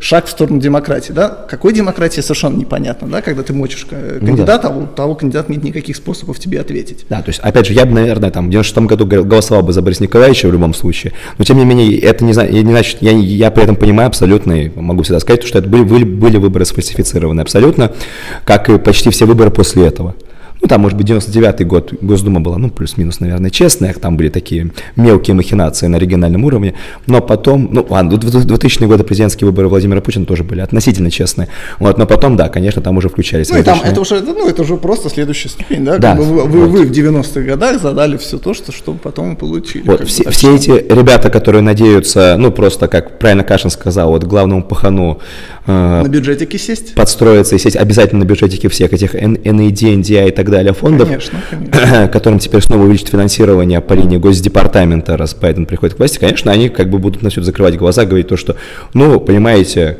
да, Гаусс, Гауссовщина не сходится, но это не фальсификация, это просто вот так получилось. Хочется надеяться, конечно, что все-таки кризис э, экономически э, ударил по Соединенным Штатам, чтобы вот на вот этот, вот этот да. слив в унитаз денег, да, на, на пропаганду, так сказать, демократических ценностей ничего не давали в России, потому что не надо нам никаких денег из-за границы. Нам не нужно, но, э, к сожалению, да, мы понимаем с тобой, что кризис кризисом, но для них в Вашингтоне имеется в виду тоже способ ну, распила бюджетов, конечно, поэтому они конечно. будут давать. Но, да, опять же. Так, нам тут спрашивают, а э, все-таки когда ждать решения судов-то по выборам? Ну, я думаю, что, наверное, попробуют все-таки за 40 дней разобраться к голосованию коллеги-выборщиков. Если не успеют, о, это будет весело, потому что тогда выборщики многие могут голосовать, как им вздумается. Это будет, конечно, дикость. Даже видел, да, призывали э, все палаты, да, в Штатах да. выставить своих выборщиков, которые никак не будут определяться количеством голосов поданных за кандидатов. Да, да, да, да, да. А нужно понимать, что потом еще же Конгрессу нужно будет сертифицировать голоса выборщиков. То есть здесь, конечно, да, там пространство для кризиса будет большое. Вот, поэтому, да, там, опять же, мне много пишут, то, что ждем, ждем вот этого, там, не сдаемся пока. Не, я абсолютно согласен с этим э, настроем, конечно, боевой настрой. Конечно. Э, hold the line, как кричит Трамп, да, да, обязательно не сдавайтесь, просто, э, условно, готовьтесь к худшему, да, сразу, да, то есть э, я там, условно говоря, там, 4 ноября, когда увидел результаты по, по Висконсину, мне стало понятно, что сейчас все уже украдут Трамп победу, как раз свой пост написал об этом, вот, ну да, там немножко погрустил, но как бы опять же жизнь на этом не заканчивается, будут другие президенты, будет другая история абсолютно, будет другая Америка. Ну и конечно, мне кажется, как бы, я, я как и говорил в начале, да, это же идеальный момент, то, чтобы понять, что вот эти все институты, да, это да. Абсол- абсолютно ерунда. Вы же видите, да, как считают, вы видите, как подается информация, вы видите социальные сети. То есть, ну, ничего за эти 4 года не поменяется, а станет, понятное дело, хуже. Да. да? Ну, как бы просто да. надо, надо морально к этому быть готовым. Да, да. То есть, вот некоторые альтрайты, я уже вижу, там даже, ну, как бы радуются такому исходу. А, там вот Спенсер и вот вся его когорта, потому что они же Uh, ну, там, у них там главная точка зрения о том, что если бы Трамп переизбрался, то он бы мог сильно полеветь по идеологии, потому что президенты республиканцы часто левеют во время второго срока, как там был Рейган даже, который uh-huh. поднимал налоги, или Буш-младший, uh, принимавший реформы страхования. Вот, а так, что Трамп проигрывает прямо очень грязный, у него отбирает победу, да, это, конечно, вот э, расшатывает всю систему. Ну, слушай, мы понимаем, да? Это, в общем, довольно правдиво, да? да. Ну, какое количество людей до 3-4 ноября и в Соединенных Штатах и по всему миру считали, что Соединенные Штаты, ну это же демократия, послушайте. Град на да? холме, да. Град на холме, да. И вот вам за два дня показали, что это за демократия. Вот, ну да. Поэтому, конечно, да, там, опять же, не, не сдавайтесь, да, там я об этом много буду писать о фальсификациях, о ходе судебного процесса, если все будет весело. Просто готовьтесь к тому, что, возможно, вероятно, вероятно, как бы, там, условно, Трамп не, не, не вытащит себе победу, на самом деле, да. Опять же, может быть, мой прогноз снова будет неправильным, и я там радостно заберу свои слова назад, но, как бы, вероятность этого небольшая. Это будет тот прогноз, который э, как раз э, я буду очень рад, если не сбудется. Но да, вероятность маленькая. А, наверное, последнюю тему, которую тоже забыл сказать быстренько по э, выборам уже местным, да, что демократы вложили 200 миллионов в борьбу за вот эти вот локальные э, угу. конгрессы, не флипнули ни одного.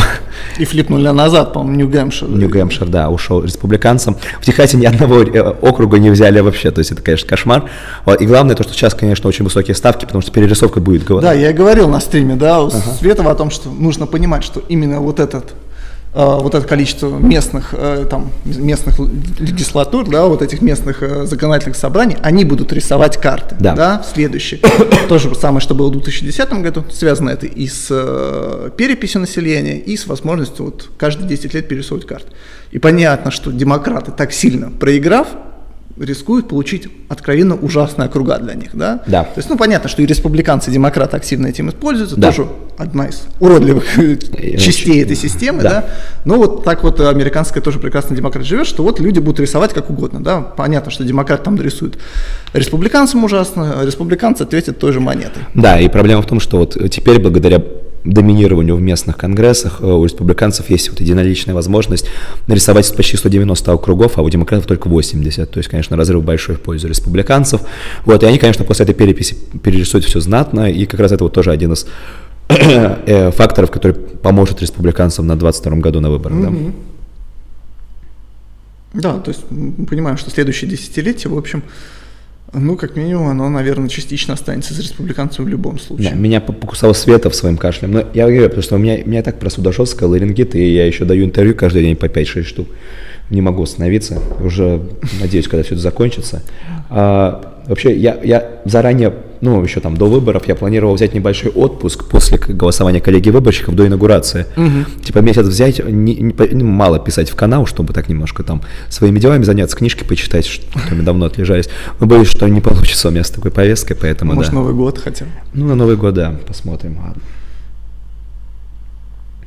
Панасенков, ну да, 20-24.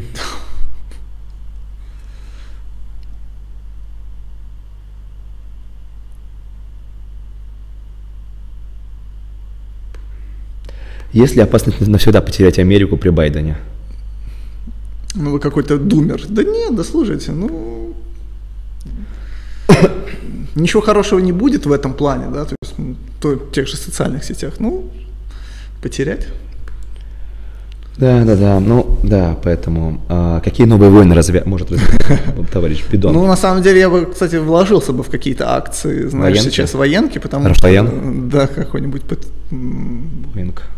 Да, там, не знаю. Локет Мартин. Локет Мартин, да, потому что, ну, понятно, что попытка какого-нибудь безумного конфликта, я такой не исключаю. Другое дело, что с Китаем, наверное, чуть поспокойнее, да, мы про Китай с тобой ничего не говорили особо. Вот им хорошо, да. Вот, а им сейчас можно отдохнуть. Иран, наверное, будет восстановление ядерной сделки с Ираном. Ну, тут я думаю, что больше на самом деле будет зависеть от Тегерана, потому что понятно, что там вот крыло реформистов, да, Рухани и остальные, они бы, наверное, хотели бы какую-то сделку. но там укрепившееся за время Трампа консервативное крыло, да, оно, наверное, получает там тоже свое удовольствие от конфронтации с Соединенными Штатами. А, да, спрашивают про сланцевую нефть. Ну да, тут хорошая история про для России, для нефтяных стран, потому что, конечно, Байден будет пытаться своими указами ограничить добычу сланцевиков, особенно на федеральных землях, где Трамп разрешил. Поэтому, конечно, да, это меньше нефти там, больше, выше цена. God bless Байден. Это хорошо, да. Это, это, это, это правильная история. А, что-то я еще хотел. А, а, э, про гражданскую войну много спрашивают. Ну, не на, не на этом еще электоральном повороте, друзья. Но, но, конечно, такими замечательными выборами это приближается все очень быстро, моментально. Вот конечно. буквально, то есть, может быть... Еще, еще пару электоральных цифр, циклов, циклов разочарования в системе и нормально там, уже. Там 27-й год обещает в Америке революцию многие, поэтому, ну вот, 17-й у нас, 27-й у них. Хорошо. Ладно, будем завершать. То а, есть, все, все там? Ну, там вопросов да? очень много, они там все однотипные, там Верховный суд и так далее. А, Спрашивали, кстати, вот и да. мне тоже интересно том, что как же э, назначение в Верховном суде не помогли. На самом деле, мне кажется, еще рано да, об этом говорить, Конечно, потому да. что еще ни до каких э, там, бюллетеней никто не добрался, поэтому это там декабрьская скорее история. Да, в понедельник вот начнутся судебные процессы, местный уровень, потом апелляционный, потом федер... Э, Верховный суд, то есть это там декабрь, правда. Да, в общем, это затем. вот. Э, ну и, конечно, да, вот эта реакция со стороны либеральной публики и у нас в стране, и в США, которые, как бы, конечно, обвиняют не демократов в фальсификациях, а в Трамп, что вот почему он не сдается, он вот со своей стороны рушит институты. Человек, который проигрывает там 20-30 тысяч, ну да. как бы странно, чтобы вы хотели, чтобы он вышел и сказал, там, что я признаю. Да, это все-таки там кто-то говорит, посмотрите, как Маккейн, прости господи, Ой, Маккейн, да. да, признал поражение. Извините, Маккейна вынесли в одну калитку, вот этого нехаризматического, нехаризматичного человека, да. да? Что там, 160, 160 коллеги-выборщиков, да, полное поражение как бы, когда ты проиграешь 25 тысяч, да, почему я должен признать поражение? Да, и там Альберт Гор 37 дней вел судебную баталию, и никогда ни у кого из либералов не возникало вопросов, какой это ужас и кошмар для демократии в Америке. Абсолютно. Вот, поэтому, а сейчас у нас прошло с выборов-то 4 дня всего лишь. Да, ну, Трамп будет, наверное, вести там эти 40 дней, как и Альберт Гор, прецедент есть, почему им не воспользоваться, ничего страшного нет. Вот, но пускай, да, у наших либералов и у американских еще побомбит немножко по поводу, Конечно. А, потому что они, я думаю, там все немножко боятся, что вдруг этот шанс есть в самый последний момент потерять, да, поэтому пускай боятся, как да. минимум это хорошо. Ну, 40 дней еще будут уничтожать, конечно, Трампа, нужно да. понимать, что да. сейчас, конечно, информационная кампания будет тоже абсолютно грязная, да. жестокая и так далее. Ну, вот, ну, как бы как я на одном из предыдущих стримов говорил, то, что вот реальная борьба за власть, она всегда такая грязная и жестокая. То есть время приличия в Америке давно закончилось. Да, это все жестко, это фальсификации, это вот э, Трамп тоже понял, республиканцы, я думаю, понимают, то, что да, нужно пользоваться грязными методами, чтобы гря- бороться вот с такими соперниками. И это будет продолжаться и дальше, пока не дойдет до какого-то вот градуса антагонизма, на котором Америка закончится. Отличная нота, чтобы закончить наш стрим. Blackpill такой, да. Да, Blackpill небольшой. Ждем Pill. А, друзья, спасибо, что смотрели. Спасибо, что смотрели наш стрим со Световым. Да. Если вам нравится, что мы делаем, мы там, хотим дальше продолжать многие наши идеи, поддержите нас на Патреоне, на Бусте, нам действительно будет приятно. Конкурс мы подводим там в течение месяца, да, в декабре. Ну да, да, все уже больше не присылайте. Да, так что больше ничего нам не присылайте. Подписывайтесь, ставьте лайки, лайки на наш канал. Да, Patreon Boosty, правильно сказал. И небольшой announcement, объявление, да, что вероятно, скорее всего, 10 ноября у нас пройдет новый стрим на канале у Миши Светова, вот в его новом клубе. А, мы с Васей будем, будет Миша Светов, то есть в таком тройном формате трех человек. А, ну, тоже обсудим, что, что, что, что происходит в Америке. Как жить дальше. Как жить дальше. При президенте 12 лет президентства Харрис будут uh, it's gonna be uh, very long. Какие таблетки давать Джо Байдену? Да. Все, спасибо, друзья. Хороших выходных вам. Ставьте лайки, подписывайтесь. Всем пока.